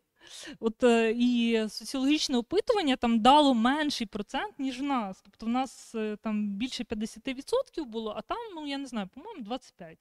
Сказали, що одного виробника, але там трошки так. Так, абсолютно вірно. І вони такі, давайте в суд. Йдіть в суд. Е, До речі, ми пропонували клієнту піти і в антимонопольний, але ну насправді там е, трошечки по-іншому. Ну, вони захотіли саме йти по цьому шляху, тому ми звернулися в суд. Е, Власне кажучи, всі три інстанції були успішно програні. Суд. Так, так, так. І два соцопитування. Одне соцопитування. Експертиза вже була в рамках справи. Але досліджувала суддя поназначала на відміну від антимонопольного комітету. Суддя сама вирішила, які питання задавати, і вона задала питання по е, стандарту справи схожість. Схожість двох торгових марок, торговельних марок. Ну, вже цієї судді немає в господарському суді, але тим не менше. Е, суд призначив експертизу, яка, власне, була не на користь е, е, позивача. Ну і е, суддя, виносячи рішення, сказав: ось є експертиза, я погоджуюсь з висновком експерта. Ваші соціологічні дослідження не приймаються знову. Так, а чомусь поїхало. Поїхав слайд. Ну, одним словом, я тут коротко зробила. Чому? Ем, Одне з досліджень було е, здійснене без вказівки е, словесних частин, а вони домінуючі на думку суду. Е, звертаємося до попереднього рішення, ну точніше, 19-го року по Рошену, де суд сказав: от молодці, що не писали Рошен, тому що так би е, споживачі, в принципі, би сплутали. Е, Далі, в одному із досліджень була обмежена кількість опитувань на обмеженій території. Дійсно, в другому дослідженні в нас брався тільки Київ, і там було 250 респондентів. Е, Ну, не знаю, обмежена, не обмежена, скільки потрібно, суд не сказав. Потім. Да, було ж інше, але там не було словесних частин, тому воно апріорі не приймалося до уваги. Е, Далі особа, ну тоб- тобто агенція, яка проводила і одна, і друга, одна була дочка міжнародної, інша локальна. Вона не е, ну, на думку суду не попереджались про відповідальність за дачу неправдивого висновку, та суду було не надано належне підтвердження кваліфікації. Ну я тоді шукала, чи є якась сертифікація, як так далі. Давала суду, що в нас нема законодавством не передбачено. Ну давали ми статут організації, давали свідоцтва про освіту кожного з експертів. Цього було недостатньо. А що саме достатньо було, невідомо. І проведення дослідження було саме найголовніше на замовлення споживача і за е, споживача, позивача і за його кошт. А тому, ну, в принципі, не може братися до уваги. І тепер я хочу повернутися до соцопитування Рошен з приводу червоної стрічки, де всі ці всі ці доводи суду е, вони вони абсолютно по-іншому трактуються. Ну, тобто, ну, позивач замовив дослідження, хто ж за нього має платити? Не суд же ж. Потім е, на стрічці не було словесних надписів, і правильно, тому що спожи... е, е, таким чином би споживачі мали би підсказки. Особа, яка проводила, також товка, така ж сама соціологічна організ...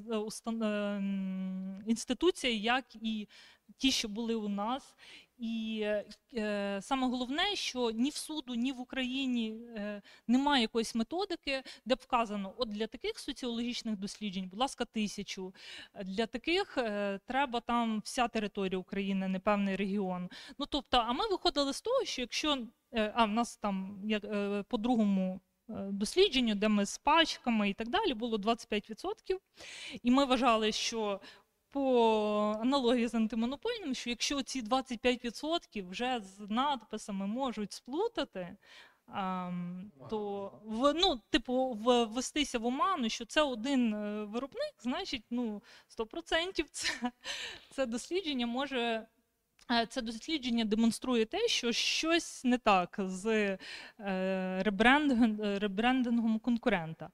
І ну, це цікавий кейс з точки зору того, що ми випробовували те, що насправді я шукала судову практику, де як хто приймає ці соціологічні дослідження. На той час я не знайшла, тому ми йшли, ну можна так сказати, на осліп е, в лісі з е, такими якимось е, дорогою з ухабами.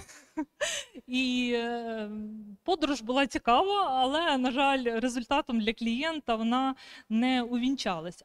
Цікаво те, це вже я за практикою висновки. Цікаво те, що колегія, яка зараз розглядає стрічку Рошен е, на чолі з судді, суддею Доманською, розглядала нашу справу. І цікаво те, що в- ну, в тій справі про сигарети е, суд першої інстанції взагалі не дав ніякої оцінки наданим соціологічним дослідженням. Ну, абсолютно, пропустив їх, як нібито їх і не було. І вже коли ми е, говорили з суддями в апеляційній інстанції, вони детально розписали, чому, як. Ну, це їх право, в принципі, переконання, і ми вдячні, що вони хоч якусь думку висловили. Але залишилось нерозуміння, а як все-таки треба? От як, як треба зробити так, щоб воно. е, Прийнялось як належний допустимий доказ. І от я дивлюся справу Рошена. Думаю, «М, прийнято, але ну наскільки це прийнято судом апеляційної інстанції, ми подивимось, тому що апеляційна інстанція сказала: ні, ні, призначаємо експертизу, будемо йти стандартним шляхом. Чекаємо в очікуванні щодо підходів, то тут самий сцена... да. Може бути такий самий сценарій, коли суд скаже, що мені не подобається екс... е... соцопитування з якихось там причин, ну, переконливих, непереконливих, е... ми віримо експертизі.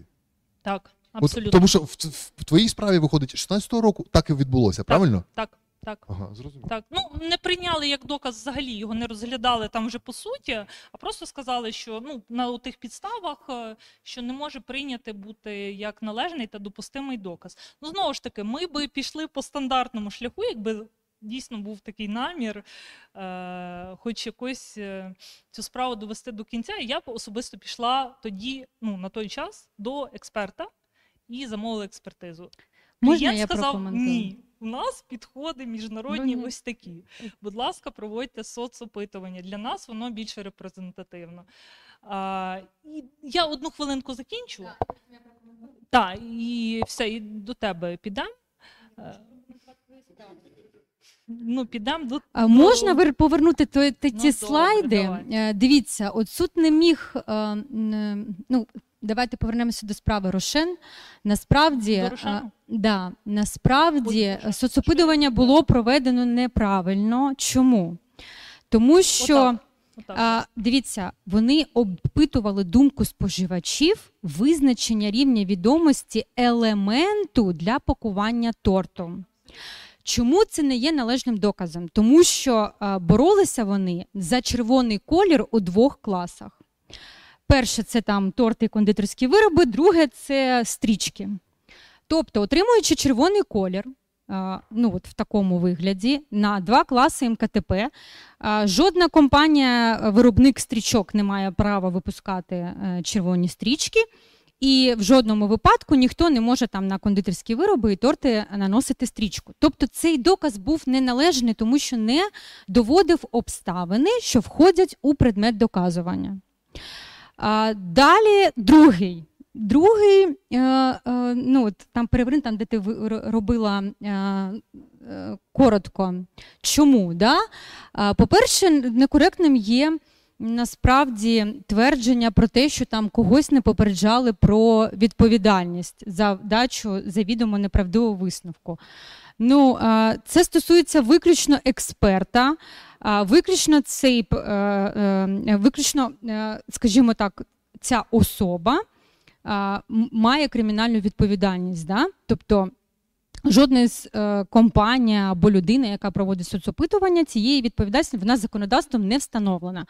Е, і жодної відповідальності для компаній, які проводять соціологічні опитування, не встановлені. Тому аргумент, що його не попередали, е, не попереджали про відповідальність за дачу неправдивого висновка, ну дуже дивний.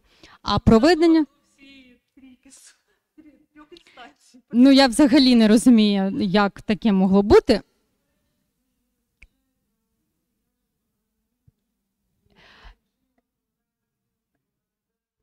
І тут цікаво, хто повинен відповідати: споживачі, які на питання відповіли, чи компанія, яка проводить Ну, соцопитування? я думаю, суд Хто мав на увазі компанію. Суд мав на увазі компанію. Коротко поясню. Дивіться, е, судовий експерт, який виконує дослідження, викру- виконує судову експертизу, е, він попереджає, він вказує про те, що він попереджений про кримінальну відповідальність, і це є одною з умовою належності. До, до кого до кого доказу як судова експертиза. Тобто, е, тобто експерт тут це прямо передбачено і в інструкції, і в е, процесуальних кодексах, е, і е, а в випадку соцопитувань нічого схожого немає. Тому, по-перше, така вимога, така вимога е, ну, дуже сумнівна. Тобто, чому повинна по-друге, попереджати можна, ну якщо навіть говорити про таку вимогу, то тільки е, того, хто підрядник, який проводить соцопитування, а не тих людей. Тому що люди тут, ну я маю на увазі, респонденти тут точно ні до чого. Це хіба що самого підрядника. Ну, якщо е, в якийсь момент е, судове соціологічне дослідження вийдуть на такий рівень е, якби, формалізації, як і судова експертиза. Тут же про якраз опитування, особа, яка Ні-ні-ні. його проводила, не, Не можуть. попереджалася про відповідальність. Не можуть вони попереджатись, тому що відповіді дає не компанія, а дають споживачі. Ні, Як вони можуть відповідати? в даному випадку За суд, за- суд мав на увазі завідомо- соц, соц е, інституцію. Там експер е, певна не, не просто поставила печатку організація директор, а проводив певний експерт цієї е, ну висновок давав певний експерт, який зводив результати, який ну давав Так, але Да, висновки, методику. неправдивий висновок, він же ж базувався не на своїх власних твердженнях, а на твердженнях споживачів. Тому тут немає персональної відповідальності, її не може бути в соцопитуваннях. І друге, Ну, тобто ми якось- маємо те, що маємо. Суд сказав так. Ну є судова справа, я вам можу дати номер, вона в мене є в слайдах. Подивіться самі, я не да, от нам також дуже цікаво. І друге, що проведення ну, ну, це таке твердження на замовлення позивача. Ну, у нас і експертиза е, надається на замовлення позивача і відповідача.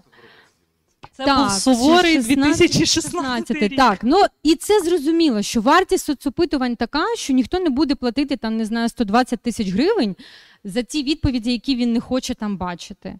Ну і тут також є певні нюанси. Ну. Філіп Моріс був готовий заплатити. Але ну. Ні, бо до, до, до нас вже звертаються. Нам ми хочемо побачити, чи дійсно будуть споживачі сплутати цю і цю баночку. Ми хочемо для себе зрозуміти. Наразі так. Але коли йдуть в суд і приносять соцопи- соцопитування, як і висновки експертів, у мене є сумніви, що якщо, якби я ж говорю, якось сторони домовилися щодо компанії, щодо питань, і так тоді провели б. А ті, які приводять на замовлення, ну є дуже багато питань щодо е, цих е, відповідей. Ну і як тоді, якщо ідентичні відповіді, коли говорили, да, але е, відсотки різні у споживачів, кого опитували. Ну, тобто, але в цьому кейсі, Таня, е, е, скажімо так, я вважаю, що прибрати е, всі з упакувань позначення Чому ну, логіка суду мені тут розрозуміла? Скажу чесно, споживач ніколи не, неможливо виділити ось цю рисочку як позначення, яке виділяло б товар одного виробника від іншого. Споживач зазвичай виділяє за парламентом, за палмал або за пачкою. Тобто, що б ти не задавала, і експерт би тобі не написав, ну, наприклад, що е, оці дві рисочки призведуть до змішування. Тому що ну, Е, Ми там не йшли по змішуванню.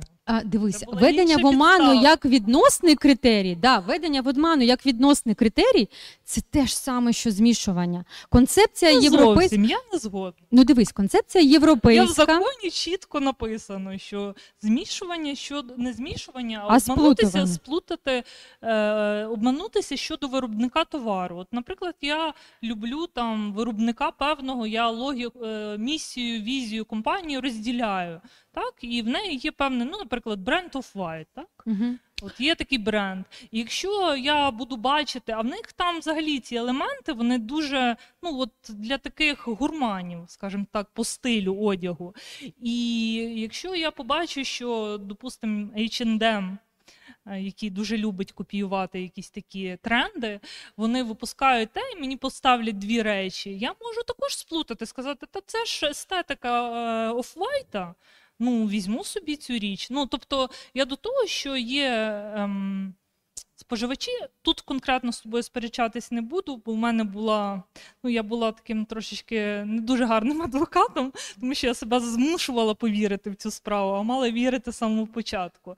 Але разом з тим, е, я вірю в те, що є споживачі, які вибирають певний бренд, тому що розділяють, е, е, розділяють візію саме виробника.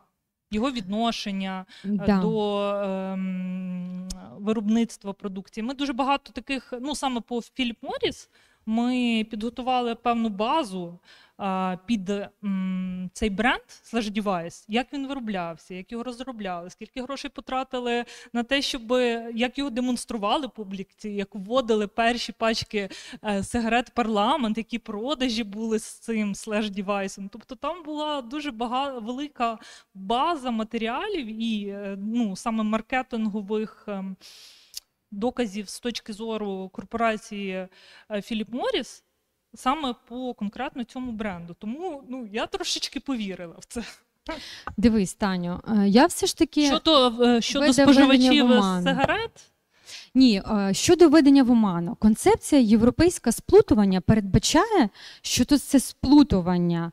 А, коли споживач тобто ти не хочеш або здвигатися з точки, що це різні підстави. так? ні, це одна і та ж підстава. І вона і раніше була в абсолютних. Да, На зараз він ж абсолютно підстав. да. Ти ж не можеш на закрити очі. І суд не може. Там є, і там є Так, а слово я ж виробник. кажу, що це абсолютна підстава. Так, а я ж і кажу. І я ж і кажу, що це абсолютна. Да. Е, В такому ракурсі, як її застосовують як відносна. Таня ж тобі розповідає про справу, тут вона застосовується як відносна, а не я- а як абсолютна. Ні, як відносна. Ну ми ж тоді, дивись, ми співставляли дві пачки сигарет без написів. Ми ж не, не казали, а скажіть, будь ласка, там е, схожі у цього виробника пачка і цього виробника. Ми хотіли зрозуміти, може чи споживач обманюється схожою стилістикою. Хорошо, а ти мені дай, Але- дай приклад, Да, я як е, на, рахунок виробника в даному випадку можна обманутися. е, Ну, ну так, щоб ти точно сказала, що це 100% абсолютна підстава. Дивись, перше. В жодній країні я не бачила введення в оману щодо виробника. Чому немає виробника? Тому що торговельна марка вирізняє товар, а не виробника. Виробника Я не готова з тобою сперечатись Да. на даний момент, але коли е, в 16-му році нам давали з ЄС кейси з Фінляндії і ще з одної країни, і там е, була схожа ситуація. Ну тобто там не була схожість, там було введення в оману. Тому ну Так на вона там же ж взагалі немає. Вона там чисто абсолютно і ніколи не Я застосовується. для тебе пошукаю. Да, ну насправді дуже цікаво, Так. тому що да. Ну, товари одного виробника Да. від товарів іншого, іншого виробника. виробника. Да. Там є слово виробники визначені Дивись, торгівельної так, марки. я ж тобі можна, ти ви його- мені не даєте сказати до кінця, ви мене не слухаєте просто. Тобто, Слухаємо. коли ти не говориш слово виробник, Європейська концепція передбачає, що таке сплутування. Це коли споживач а, плутає, тобто сприймає одну торговельну марку за іншу, або коли він вважає, що ці товари, марковані цими торговельними марками, є товарами одного виробника або економічно пов'язаних підприємств. Тобто, чим вона відрізняється ця концепція від ведення в оману, якщо ми застосовуємо її як відносною? Далі, що таке ведення в оману щодо виробника? Це абсолютна підстава. Вона не може застосовуватися до прав третіх осіб. Знову ж таки, а, якщо ви подивитеся всі відносні підстави, от, е, якщо ви подивитеся всі відносні підстави, то там сказано комерційне найменування, яке належить іншим особам, торговельна марка, яка належить іншій особі, промисловий зразок, який належить іншій особі. Щодо ос- особи виробника введення в оману, там такого не написано. І в принципі, ми були за те, спочатку законопроект був саме як е, це передбачено угодою про асоціацію. Там немає виробника. Там щодо географічного походження товару. Е, е, Оце перший пункт, як у нас зараз звучить в законі.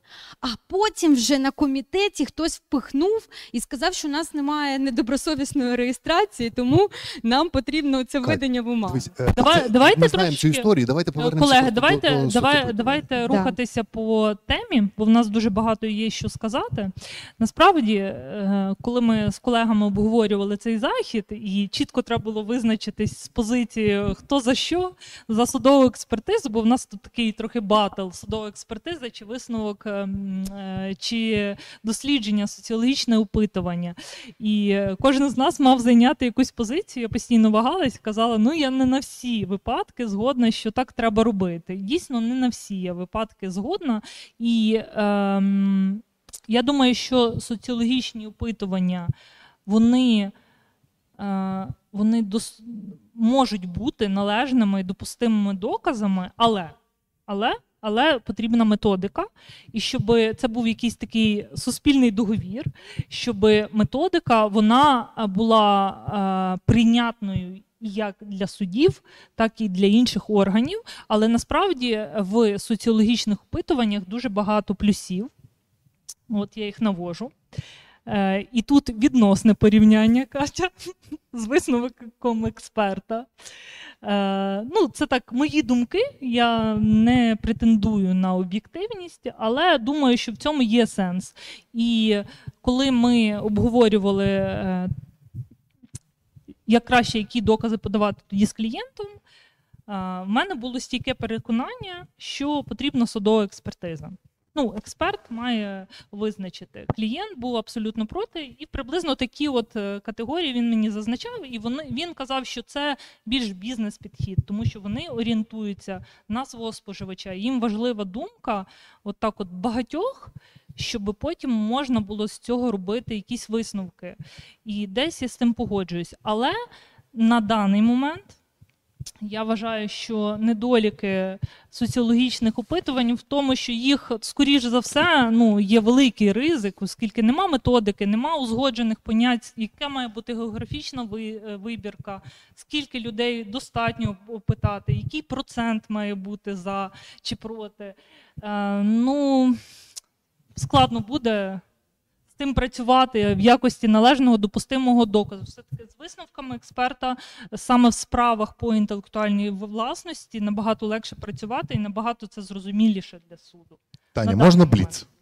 Бліц, давай. Е, в Ну, США, в принципі, все. Дякую. Слухай, от дивись, бліц, а потім, потім може цей бліц е, У мене тут відповість теж багато Катя. кейсів з США, немає часу їх А, я- а я не про кейси, да. я хочу, хочу сказати, що от я зібрав шість питань, шість питань, Вау! в яких е, е, судова практика допускає соцопитування Так, в США. Скажи, ти згод так чи ні? Ти Так згодна, що ні? це Все. питання можна довести? Ну, тобто Окей, належним зрозуміла. доказом може бути я готова. Загальна вживаність. І ще раз. Загальна вживаність. Що мається на увазі? Позначення загальновживане Так. чи ні? Може прим... застосовуватись. Е, Загальновживаність в рамках загальновідомості чи, ні, чи як? загальновживаність як Загальновживаність. підстава скасування знаку. Тоді це мається на увазі розрізняальна вдать. Е, Ну, так. стосується Ну, от- розрізняальної от воно, от воно да. загальновживане і. І тільки е, соцопитування без Ні, та не тільки. Ні, ні, ні. Ні, чи застосовано. Що це доказ. Ну, ну ясно, що це, напевно, буде один із основних доказів. Якщо вже це роблять, то це роблять. Ну, Я думаю, що ні, якщо саме про. Ну, є нюанси. Окей. Я не встигла їх описати. ну, Описовість. Так. ну, Знак описовий чи ні? І от- Так, так, так. Ну там, наприклад, Окей. якщо ксеру, ну зрозуміло. Окей. Ну, Окей, так. Да. Е, що є домінуючим елементом? Ні. Соцопитування, щоб з'ясувати, що споживачі сприймають домінуючим елементом Так. конкретного позначення. Е, Я, Так. думаю, Так. я думаю, що ні. Угу. Окей. Е, чи є чи отримало позначення вторинне значення або secondary meaning, як вони Ну, кажуть? тобто набуло Тобто, розрізняльної да, тобто воно не мало розрізняльної, але набуло внаслідок використання. Так. Угу. А що все про е, Розрізняльну про здатність. розрізняльну здатність? тобто Так, це різні критерії, да. От я Ну, сказав, Ну, я розумію, ну в нас це Дуже- все буде під одну грібенку. Дуже відома справа це Zero. Е, Е, намагалась Мгм. собі зареєструвати. От. Тому що всі використовують А, Zero. зеро. Zero, Мгм. да, Zero. А Coca-Cola відстоювала, що в них свої, своє позначення, яке Zero, ясно, що воно напевно описове, е, бо вказує на Ну, я би тут, е, кількість калорій чи е, соцопитування різні. Мені здається, що різні. Як поставиш питання? Я, я щось бачу, що в нас новий адепт соцопитувань виявляється. І це, не- і це не Таня І це Катя. Да, і це Ну, Катя. ми, ми на початку говорили, що Катя про, по розрізняльній здатності має позицію так. Да, а в мене просто вона всі- ні. Да. Ну, ладно, Я вважаю, що саме ці обставини можуть. Четверте. Схожість до ступеню змішування. Ні. Так, Мгм. Оманлива реклама. Там у них є такі, Так. така категорія Так. справ. Так. Я розумію, що це не зовсім класика торгівельних марок, але ну, от, вони використовують для оманливої реклами, для ведення оманливої реклами. Що споживачі Ну, там- вважають, що це там, от. Ну там natural якісь там пишуть, а це. Ну, Ну ладно, давай пропустимо це оманливе. Ну, Розмивання, delusion. Е, Доказ. Delusion. що, це- що таке використання призводить до розмивання. Теж розрізняльна здатність, складно. але тут я скажу, але Тут тут складно. ну я думаю, що так. Ну, запитаю от споживача, от що ви вважаєте? Google це, це ну, слово гуглити. Це дієслово? Чи це, А типа. це, ти, а це ти вже про загальновживаність. Ні, ні, ні, це все таки Ну, розмивання, розмивання. розмивання. А що таке розмивання? Ну, розмивання, це, ну, розмивання це коли я випускаю одяг Nokia або Mercedes. Такому Ні, ключі. ну розмивання до розмивання можуть призводитися не, не лише ті товари і послуги, для яких знак зареєстровано, а й ті, для яких не зареєстровано. Але і Правильно, ті, я і про це ті, кажу. але і ті, і ті можуть призводити до розмивання. Не обов'язково ті, які для яких не Ну, ви У зареєстровано. мене була мене приклад, я вам привіз е, приклад. з Каділаком. Мгм. От, е, General Motors проти Cadillac Marine. Там теж було соцопитування, і щось схоже з Ну, Delusion, да, коли Cadillac знак наносився на човни. Ну так, автомобіль. так. Але Так, і давайте, і останнє мене питання. Це дуже специфічна штука. Е, Давай. чи сприймає споживач використання певного позначення як торгівельну марку, чи як інформацію? Ну, в них є таке nominative use, тобто, коли ти використовуєш знак не, для- не як торгівельну марку, а як ну, Так. інформування про щось. я думаю, так. Я Так. думаю, Е, так. Соцопитування так. Ми програли? Хто виграв? Ні, я просто, я просто подумав, я просто подумав, що я собі це виписав і розказати. А потім, от коли Таня розказала свою думку, Катя перед цим казала, що вона з чимось згодна, не згодна. Я вирішив тоді вас спитати. Тобто, виходить, в якійсь частині ви прям розійшлись. Так. Ну, на початку абсолютно р- розійшлись по, по тому, чи можна, чи не можна. Ну, Окей, дякую. нормально, це добре. А можна мою презентацію включити? Давайте все ж таки, да. Я думаю, що це добре, і ми зараз у нас дуже виявляється мало часу, як завжди. Я в кінці, і ніхто мене слухати вже не буде. А, я все ж таки Катя, хочу ми. поговорити про Аня. переваги та недоліки. А саме висновку експерта і соціологічних опитувань щодо окремих обставин, таких як розрізняльна здатність, всі ці описові. Тобто, всі, що ти назвав, крім схожості, це все ж таки або розрізняльна здатність, або то те, як споживач сприймає. От ту рисочку він сприймає. Оце останнє твоє питання було. як торговельну марку, чи просто як декоративне оформлення товару. Він за нею нічого не виділяє жодного там виробника. Отже, Давай зразу до мінусів соцопитувань. ні, ми ж Ні? ти ж Не казав, хочеш? ти ж мені перед цим казав, що ми повинні говорити лише про плюси, ні? Коли? Він був позитивно налаштований. А зараз, зараз плюс на мінус. Ну, див, дивись, вони насправді корелюють один з одним. А, Якщо висновок експерту прямо передбачений процесуальним законодавством, чіткий порядок його призначення Згодна. є, відповідальність експерта, методики. Ну, не будемо говорити, які там ці методики, але ж е, експерт, да, вони є. А, і оцінка висновку також експерта як доказу у справу, все це передбачено а, прямісінько як в процесуальному законодавстві, так і в справах про недобросовісну конкуренцію. Там також, як один із видів доказів, є висновок експерта. Щодо соціологічних опитувань, це всі плюси, які є у висновку експерта, це все мінуси соціологічних опитувань. Тобто, до якого виду доказу віднести соцопитування? Ну давай зразу я тобі відповім. Давай, до письмового. Ну, так, так, звичайно. А, дивись, В чому ну проблема? А, в теорії існує думка, В теорії що... нема проблем. що до письмових доказів належать ті, які незалежні від е, справи, тобто незалежні з'явилися до е, відкриття провадження у справи. Тобто це якісь договори, які існувалися, якісь підписи. Тут все ж Я таки до відкриття провадження провів соцопитування. Окей, давай візьмемо і на ту дату. Да? Наприклад, той доказ, і на ну, наприклад, у нас там на 2000 рік нам потрібно встановити, чи встановити, чи сплутували споживачі позначення. Да? Тобто у тебе є соцопитування на 2000 рік. Я правильно розумію? У 2021 Да. Я, я чув, чув, що є методики проведення соцопитування в 2021 році, щоб встановити певну обставину назад. Я чув. Можливо, Да, я ви мене ви уточните, скажете, що є прям підтвердите мої слова, але я чув, що це не є неможливим. Спитати, тому що я, я дуже просто це поясню. Тому що при е, ви, в класичному випадку, коли проводиться соцопитування, визнання знаку добре відомим, це дуже часто відбувається назад, і там це відпрацьовано майже ідеально. Коли назад, завдяки певним питанням, встановлюється на яку ж дату. Яка кількість споживачів знала цей знак? 10 років да, тому, можна 15 задавати років тому. питання. Я скажу Можна, так. Ну я скажу, е, де насправді і як може.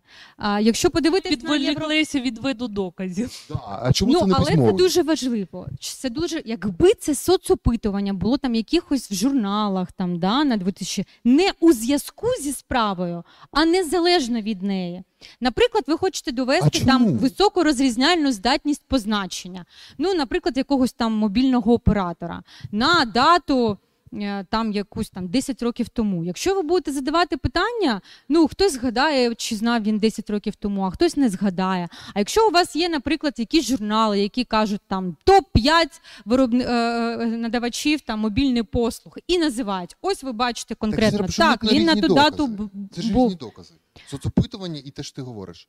Ну, я Ні, це а вони ці висновки на підставі опитування. Тобто говорять, ми провели опитування 2000, ну, це з датою 2000 року. Зрозумів? Почекай, почекай. Так, Тобто а, е, їх та опитували публікація- на 2000 рік. Чекай, так, а- почекай, так в той- публікації вона не може слугувати соц, як соцопитування, тому що там немає анкет. Ну, скоріш за все. Анкет ніхто не немає, але це як той вид доказу, якраз думка споживачів. Я скажу, як дійсно на більш ранню дату встановлюють в Європейському Союзі. Я бачила лише рішення і, взагалі, підхід Європейського Союзу, що соцопитування призначаються і проводяться, вони їх приймають як докази. Належні е, виключно для е, того, щоб дізнатися, встановити, чи є розрізняльна здатність, чи її немає, чи є висока дистинктивність і репутація торговельної марки. І там вони говорять, що можна також встановити цю обставину на більш ранню дату, але яким чином? Наприклад, е, ви проводите звичайно ж опитування сьогодні, ви не можете його раніше провести. І ви не задаєте питання, а що там було там 8 років назад? Ні, вони е, це пов'язують з іншими доказами, які надає е, ну, власне, там заявник. Да? Е, Наприклад, така ж була така ж кількість реклами, такі ж там продажі товарів на той рік. Тобто вони порівнюють ту точку і цю точку. Якщо е, діяльність компанії була така сама, вони сприймають, що да, дійсно і на ту дату більш ранню а, знак був достатньо відомий, мав репутацію. Лише в цьому контексті я знайшла. Щодо схожості, вони зазвичай не приймають або пишуть, що там невідні питання, або пишуть, що не такий порядок. І я покажу далі. Почекай, а, ну так, чого так. це не письмовий доказ? Окей, добре. Давай, щоб довго не сперечатися з цим, я погоджуюсь. Окей, Окей, це давай письмовий далі. доказ. Давай далі. Неможливість призначення соцопитування судом. Окей, згоден. Згоден. Ну це ж Окей, мінус. Я Е. також згодна, але це на даний час, поки це питання не врегульовано. Ні, а я не вважаю, що це мінус. Це просто ну це така особливість Ну, доказу. я- Сторона може його замовити, інша сторона може його замовити. Ну, дивись, Ні, ні, ні. експертизу також кожна сторона може замовити, а може і суд. А може Да, назначити і тому, нерівність, як кому він хоче, нерівність. нерівність, нерівність. Да. Ну я згодна. А, ну, Вони ну, так, я впливають на достовірність отриманих результатів, Почекай. скажімо так. Хто впливає? Ну, впливає те, що сторони приносять. Без методики, без е, Почекай, е, почекай, чіткого зараз порядку призначення. Почекай, почекай, Кать, ти зараз перестрибнула зразу з одної е, мінусу на інший. Окей, неможливість призначення Неможливість соцопитування судом. Так, це так Да. і є, Да. але це автоматично не означає, що з експертизою щось не так. Автоматично це не означає, що з експертизою з, соцопитуванням щось не так. Так само Ні, можливість, його призна- потрібно так само можливість да. призначення експертизи не гарантує її якість. Це да, але От і можливі. От і є от можливість до перевірити. Да, Давай, от да. Оце наступне Відсутність про це говорить. проведення. Згоден. Да, тобто, якщо Відсу... Кать, дивись, відсутність методології проведення не означає, е, я маю на увазі відсутність, де її відсутність? і вона в природі відсутня? Чи відсутня в вигляді затвердженої Мін'юстом? Якою, навіщо нам мін'юстом взагалі відсутня? Ні, вона є. методології Де? є, Методології просто є. нема, е, знаєш, такого Методологія- суспільного договору, що брати за основу. Ні, Катя, є методологія, методологія. окей, де Дивись, вона є? є дивись, Встановлення дуже конкретних обставин справи. Дуже просто. Дуже Давай. просто. Окрім компаній, які проводять соцопитування, є е, вчені і педагоги, які навчають майбутніх соціологів. Наприклад, Ні, факультет соціології. Так, Давай, я, так, почекай, да, почекай. Так от, так от, ці методики з, мо, з моєї інформації розробляються саме там. Тобто там, де навчають соціологів, у них є програми навчальні, там є навіть навчальна програма, яка називається методологія. методологія. А в ці методології вони тому і проводяться, тому що в них є методики. І при цьому соціологічне дослідження це загальна категорія, а опитування це лише один з методів. Один із методів. да. І на ці методи є, е, є методології. А як ти думаєш, чому людина, яка навчалася а, в університеті, де навчали ці методології, запитує нас, як допомогти клієнту? Тому що відсутня методологія встановлення конкретних обставин. Що потрібно задавати, скільки, як, яка послідовність питань, які, якої цифри буде достатньо? Ну ми ж це, це, це вже обговорювали. Вона не відсутня як така в природі, вона відсутня як така, де всі прийшли згоди, що так буде достатньо. Розумієш, коли по методології От я тобі кажу, проведення що експертних є. досліджень е, є Те, що, те, що, те, що клієнти не хочуть е, е, чути цю методологію, тому що вони е, хочуть бажаний результат, це вже інша історія. Але судовою експертизою те саме.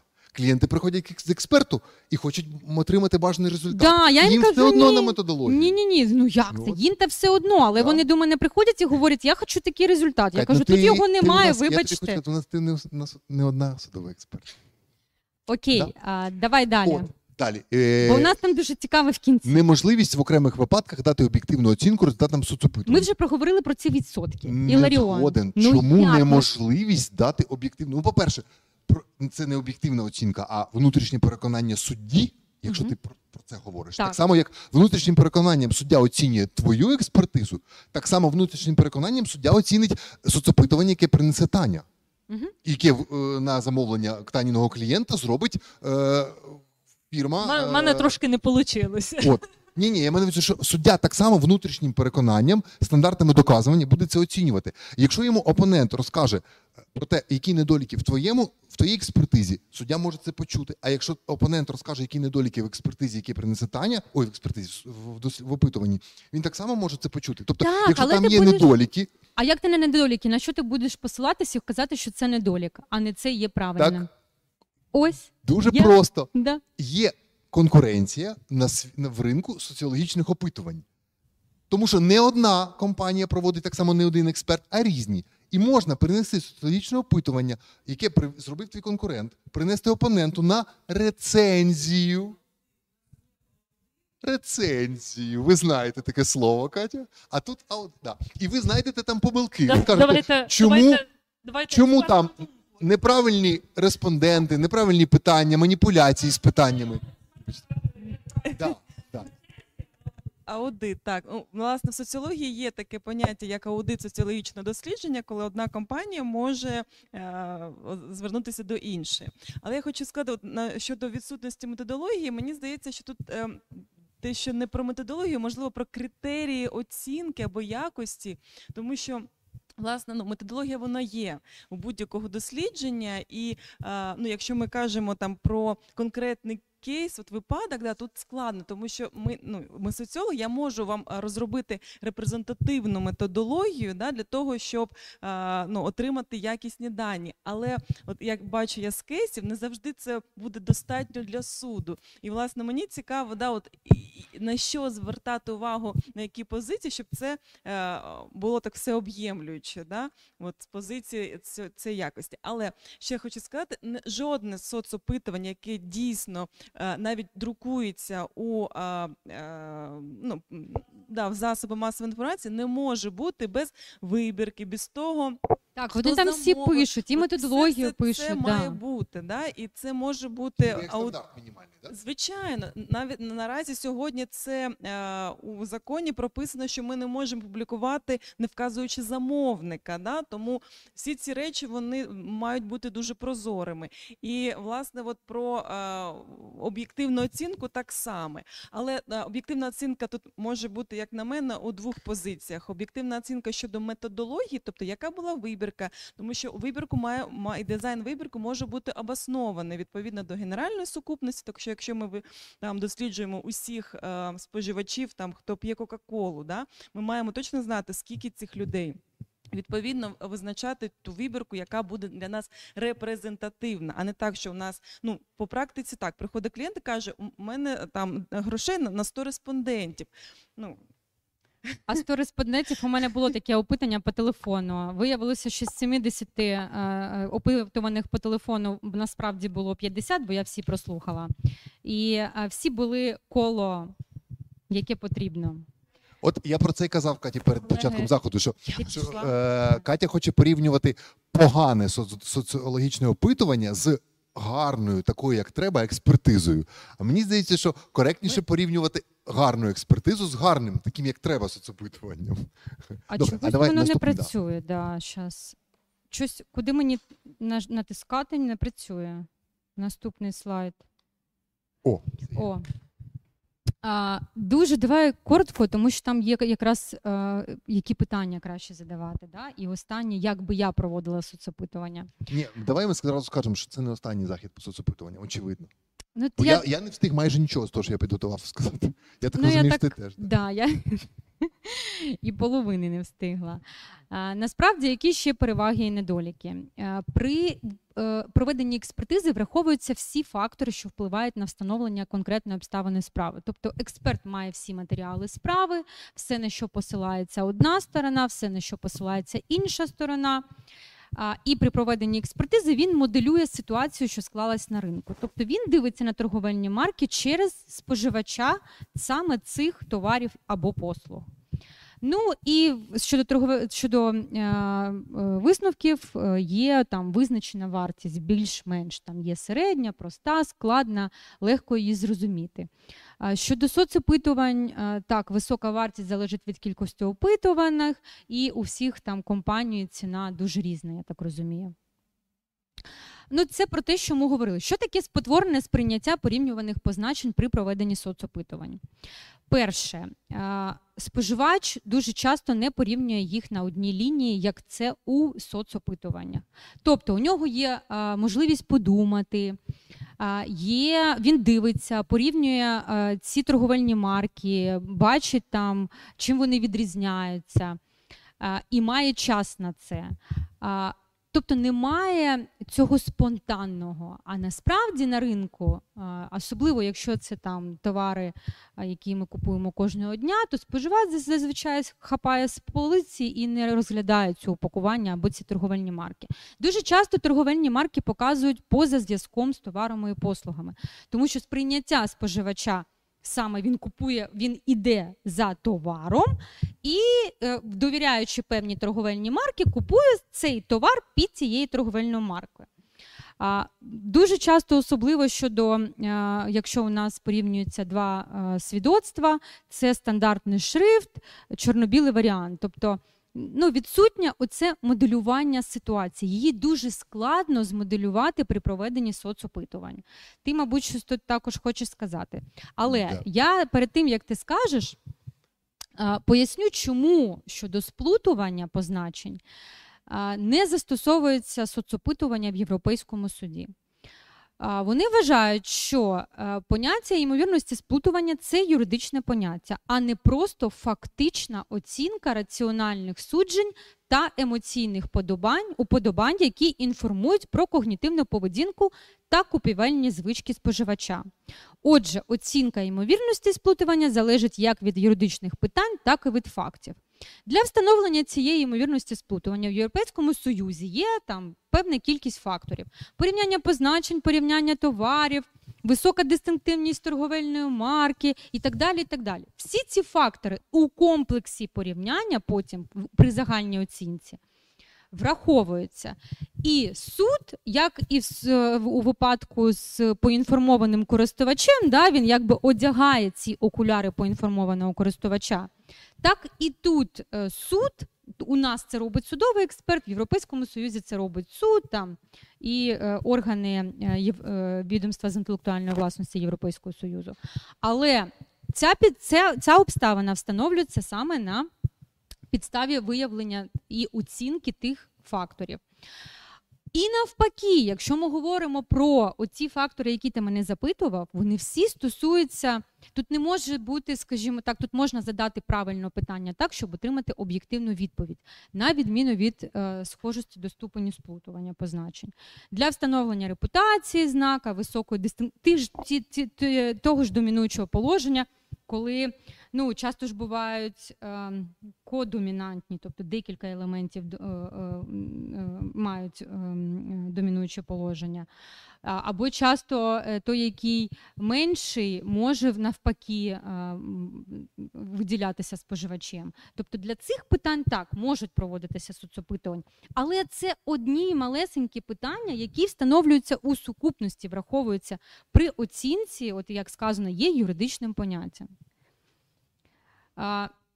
А, І як я казала, опитування громадської думки та маркетингові дослідження є найбільш відповідним засобом отримання інформації про ступінь обізнаності про знак, його частку на ринку та позицію, яку він займає на ринку стосовно товарів конкурентів.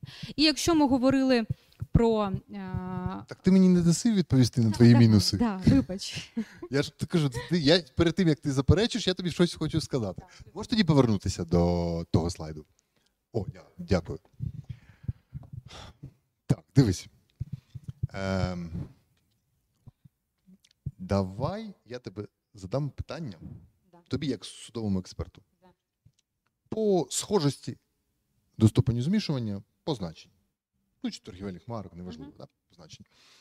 Скажи, будь ласка, ем, ти згодна, що ем, окрім розділення на фонетику, семантику і графіку, е, все-таки головним правилом є перше враження? От перше враження. Є такі критерії, застосовуються? Є він? такі критерії, але е, я його ніколи не застосовую, оскільки важко сказати, а що це за перше враження. А У мене воно застосовує? одне, а у когось воно інше. Ага. Розумієш? А таке, якщо Тобто він є в методиці, Це один може... із маленьких факторів, да, коли ти там глянув на торговельні марки, Мгм. І там в тебе одразу враження. Тобто це ти з ним не згодна? це Е, Не те, щоб я не згодна, я його застосовую виключно у випадках, коли е, знаєш, ну майже ідентичні торговельні марки, і ти одразу дивишся, вони і виглядають як е, це твоє перше враження схожості. Добре, а якщо Але вони не якщо майже ідентичні, то все одно критерії схожі першого враження не застосовуються. Ну, я не посилаюсь на нього як на окремий критерій. Я в основному досліджую фонетику, семантику, графіку, а, і особливо я досліджую саме е, розрізняльну здатність окремих елементів або позначення в цілому, бо це Ну, впливає. Ну, дивись, ти сама собі А перше враження я не зможу його. Е, ну е, я не можу не можу його встановити, тому що ж ну навіть споживач тобі не скаже точно, яке його було перше враження. Кать, Так ти сама собі суперечиш. Ти говориш про те, що е, ти моделюєш вибір пересічного споживача. При цьому ти говориш, що в рамках е, аргументації ти робиш фонетику, аналіз фонетики, семантики і графіки, який, очевидно, не робить споживач, який забігає в супермаркет і купує товар на полиці швидко. Про які ти казала про цей випадок, да? про коли немає достатнього рівня уваги, і коли ти швидко щось купуєш. Там явно споживач не робить фонетику, семантику і графіку. Ну, Там як якраз це? працює перше враження, Ні. перше зорове враження. Ні? Ні. А скажи, а чого ж ти тоді писала про це в своїй статті про фарм? Я так і знала, що ти її. да. І що там Ти там, ну ще ти не ти, я уточню. Ти писала про те, про е, те, який в Європі е, загальна оцінка ймовірності змішування. І ж там другим критерієм є головним. Головним є перше зорове сприйняття досліджуваних позначень. Просто це дуже відомий критерій. Перше сприйняття, перше враження. Мені здається, що він, ну так як він звучить, Мгм. він нібито є ключем до того, щоб імітувати от цього споживача. Тому що він приймає рішення по першому враженню в ну, якихось категоріях товарів, звісно. Е, Дивись, я неправильно сказала. Е, Я враховую перше враження е, при оцінці, при встановленні факторів фонетики, семантики, графіки. Як це відбувається? Тобто це не окремий критерій. Дивись, наприклад, я тобі кажу, а він є окремим критерієм. е, чому він є окремим критерієм? Немає Європі, його. да. Це не окремий фактор. Ну, критерій і фактор це різні речі. Ага, хорошо. Ну давай, не будемо гратися в слова. Да, я, хочу, я хочу, щоб ми дивись, я хочу, щоб ми просто були дуже, от дуже близько до мого питання. Моє питання таке: е, чому ти обираєш? Хорошо, добре, ти використовуєш не перше враження, ти кажеш, що ти його не використовуєш. Я не використовую Тоді ти його як використовуєш окрем- загальне враження. Дивись, а, Да, я загаль- задам тобі загальне. питання. Да? От Давай, скажи. почекай, ти використовуєш загальне враження. Окей, ти перше не використовуєш. Я не питаю тебе, чому, тому що ти кажеш, що не використовуєш. А загальне враження ти використовуєш? От ну, від я дивлюсь на них, на них через призму споживача, через окуляри Це споживача. просто загальна фраза. Якраз я тобі хочу показати, ну, що а що таке загальне враження? А що таке загальне Тобто, враження? Так, це є в методиці. Ну, а що це таке? враження. Ну, на твоє Ні, так ти мене не питай. Я тобі кажу, ти використов... ти змушений використовувати цей критерій, тому що він є в методиці. Так, ну я, я ж тобі Як би кажу, ти не я, через, я при порівнянні. і Да, графіку, так я, Ти закін- закінчуєш або починаєш загальним враженням, яке справляє то е, позначення на споживача. а, ти, Загальним враженням. а, да, ти все Да, приймаєш почекай. загальним враженням при оцінці факторів. Да, загальним враженням. Да, А тепер в мене головне питання: да. а хто вирішив, що це взагалі правильно? Правило? Правильно. От Правильно? Да. Ну, а х- ніхто не вирішив. Чудово, дякую. Є це підходи? ідеальна відповідь на питання, в чому Ні, недолік зачекай, зачекай. Ніхто ні, ні, ні, ніхто конкретно це не визначив. Це є в методичних рекомендаціях Європейського союзу, це є в методичних рекомендаціях Укрпатенту, це є в методиці. А які критерії і що саме тобі застосовувати до конкретного випадку, вирішує вже особа, яка оцінює там суд, судовий експерт і так далі. Дивись, я е, просто я тебе неправильно зрозуміла. Ми не використовуємо як окремий якийсь там критерій. Фонетика, семантика, графіка ми оцінюємо через це загальне враження, яке воно справляє. Ти ж, от дивись, твоє перше А враження. Я тобі даю, враження я тобі даю два слова. Загальне враження про графіці і Да, загальне враження да, по семантиці, да. а не просто загальне враження. Да, саме так. От дивись, я тобі я тобі Я з да. згоден. Так, Ні, так так методиці дивись. написано, що є загальне враження, а є фонетика, семантика і графіка. Ні, ти неправильно, ти неправильно це читаєш. Дивись, я тобі даю два слова: замок, замок. Як ти їх сприймаєш? Перше твоє враження. Це різні позначення чи одне і те І ж? мені, я їх можу зараз сприйняти тільки в Фонетиці. фонетично. Да, Да, фонетично. да. От скажи, як ти їх сприймаєш? Схожі. А чого ж семантично не можеш їх сприйняти? Семантично? Так, да, можу семантично. Це різна семантика чи однакова? Семантика різна. От бачиш, і ти, Що ну, бачиш? отак ми а що і бачиш? так. Я ж тобі А ми, пок- ми я тобі сприймаємо показую. знаки відірвано А від ти, позначень, а ти ой, від товарів. кажеш, що товарів. на полиці це лише графічний критерій, враження, графічний критерій. Тобто Так ти Європа нам говорить в твоїй публікації про те, що головним є перше зорове сприйняття досліджуваних позначень. Перше зорове сприйняття. Перше зорове, А не у слухове нас і методик, не семантичне. а у нас в методиксі і в методичних рекомендаціях Укрпатенту Ага. немає такого зорове А сприйняття хто сказав, Тобто що у нас тобі зараз, методика? ну я Скажи, ми ж тобою провели експеримент. Твоє Ні, першення, скажи, перше ласка, враження А є. хто вирішив, що це правильна методика? А, розумієш? Я маю на увазі правильна не в сенсі якомусь абсолютного знання, а в немає, сенсі того, що да, вона немає правильно чогось дос- правильного чи неправильного. Немає правильно застосованих, от саме цей набір критеріїв, він правильний. Або оцей набір критерій, який взяв експерт, він неправильний. Питання в тому, як ти аргументуєш свою позицію у кожному конкретному випадку. Ні, я згоден. загальна ця оцінка, це і є підраховування всіх критеріїв, які ти встановив. І на підставі того, що ти встановив, це можуть бути дуже багато критерій. Перше враження, ну, це можеш сказати лише своє, бо оскільки ти одна особа.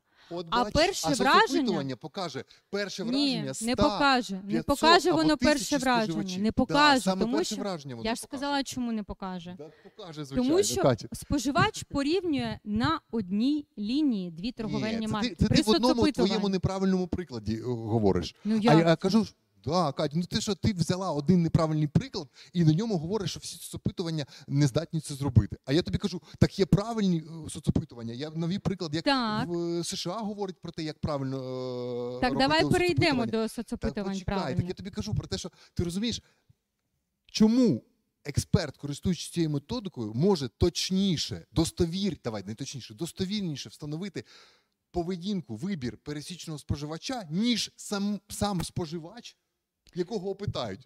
Як? Дивись, це Просто ти тому, що оперуєш експерти- законами формальної логіки. Як одна особа, яка може бути взагалі потенційним споживачем, а не споживачем товарів. Як ми розділимо ці дві групи? А хто такий споживач? Це дитина. Ти ж не дитина вже. Як ти можеш оцінити ці торговельні марки? Або ти ж не лікар, як ти можеш оцінити ці торговельні марки?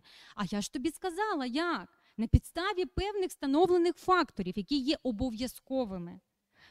І я просто їх не виносила сюди. Є оцінка соцопитувань, як вони їх оцінюють в ЄС. А, давай зараз питання не будемо для, для обговорення, а перейдемо до, для, до того, як би я проводила соцопитування і чому, скільки в нас. От ти бачиш, ми дуже з тобою багато сперечались, але я ще ці 5 хвилин візьму і все ж таки скажу, чому я проводила опитування. Ну, Я просто його так заявляла, це опитування, що мені вже е, соромно не сказати про нього. Перше питання у нас було, для яких товарів і послуг застосовується рожевий колір. Е, Більшість питань, е, більшість відповідей були для іграшок е, і для білизни. І на третьому місці послуги авіаперевізників. Що з цим питанням не так? І чому воно нам не дає конкретної відповіді? Да? По-перше, для іграшок може бути безліч компаній, насправді їх дуже багато, які використовують рожевий колір. По-друге, е, всі відповіді були правильно, і я дозволяла обирати декілька. Тобто, всі, які згадували рожевий колір, е, всі їх там писали. Тобто я могла вибрати три або чотири, крити... е, чотири вибори. Да? Тобто тут неправильні дистрактори, або як їх правильно назвати, ну тобто відповіді ці на питання. Якщо ви хочете встановити розрізняльну здатність для кольору для конкретних товарів і послуг, краще задавати або відкриті питання, або е, дуже добре подумати уважно над відповідями, тому що а, застосування рожевого кольору там для іграшок не говорить про те, що він може бути мати розрізняльну здатність для послуг авіаперевізників. Далі я задала все ж таки питання, а, які компанії ви згадали, і питання було відкрите. Тому так багато різних відповідей. На першому місці був будинок іграшок. Тобто я не давала підказку, е, хто саме використовує цей колір. На другому місці Wizz Air. Хтось пожартував і сказав Ryanair, хоча всі знають, що це синій з жовтим. Далі Барбі і Victoria's Secret. Далі ви бачите Mary Kay. Дуже багато для косметики. Там і Avon, і Oriflame, виявляється, всі використовують рожевий колір. Vanish, Whiskas там була, і все що завгодно, але то вже по одній відповіді. А, хоча навіть це питання одне чітко показує, що рожевий колір а, має розрізняльну здатність для будинку іграшку, для будинок іграшок, Wizz Air у і Барбі.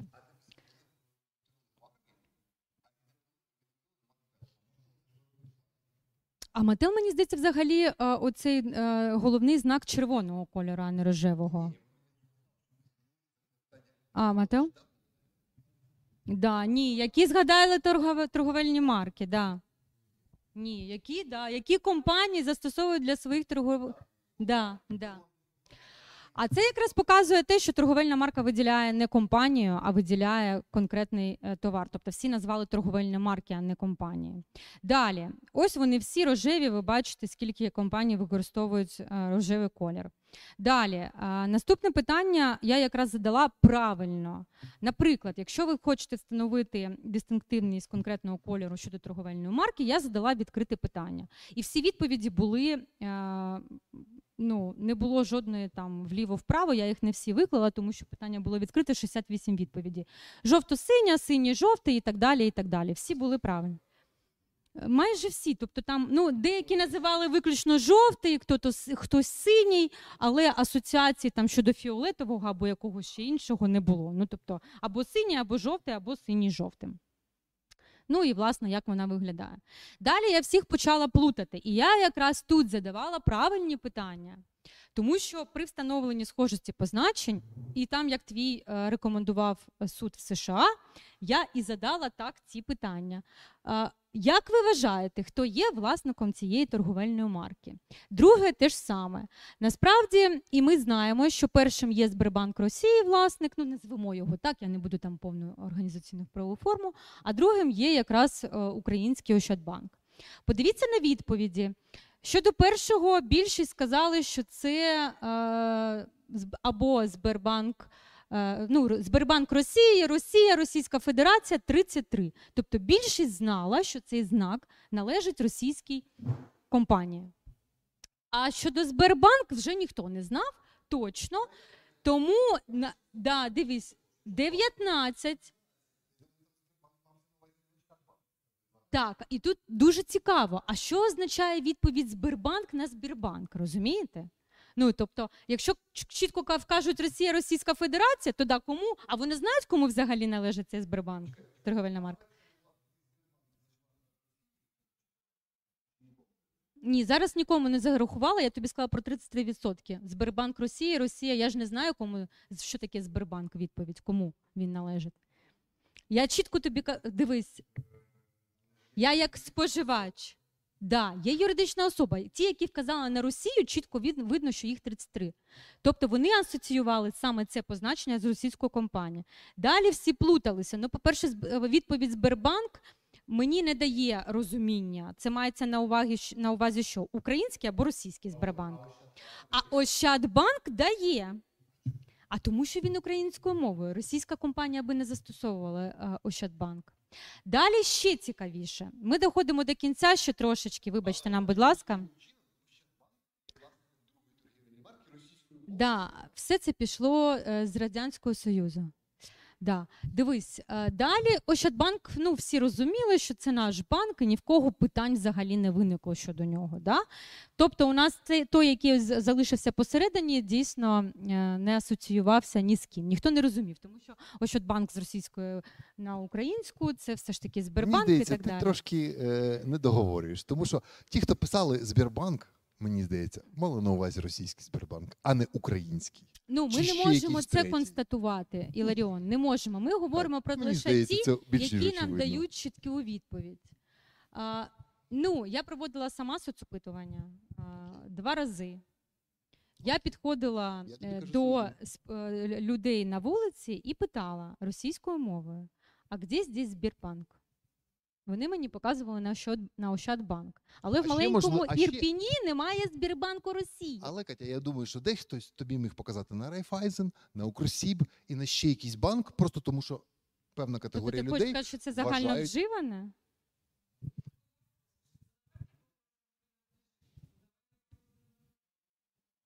Добре, Да, продовжуй. да. Далі продовжую, наскільки в цілому схожими оце питання.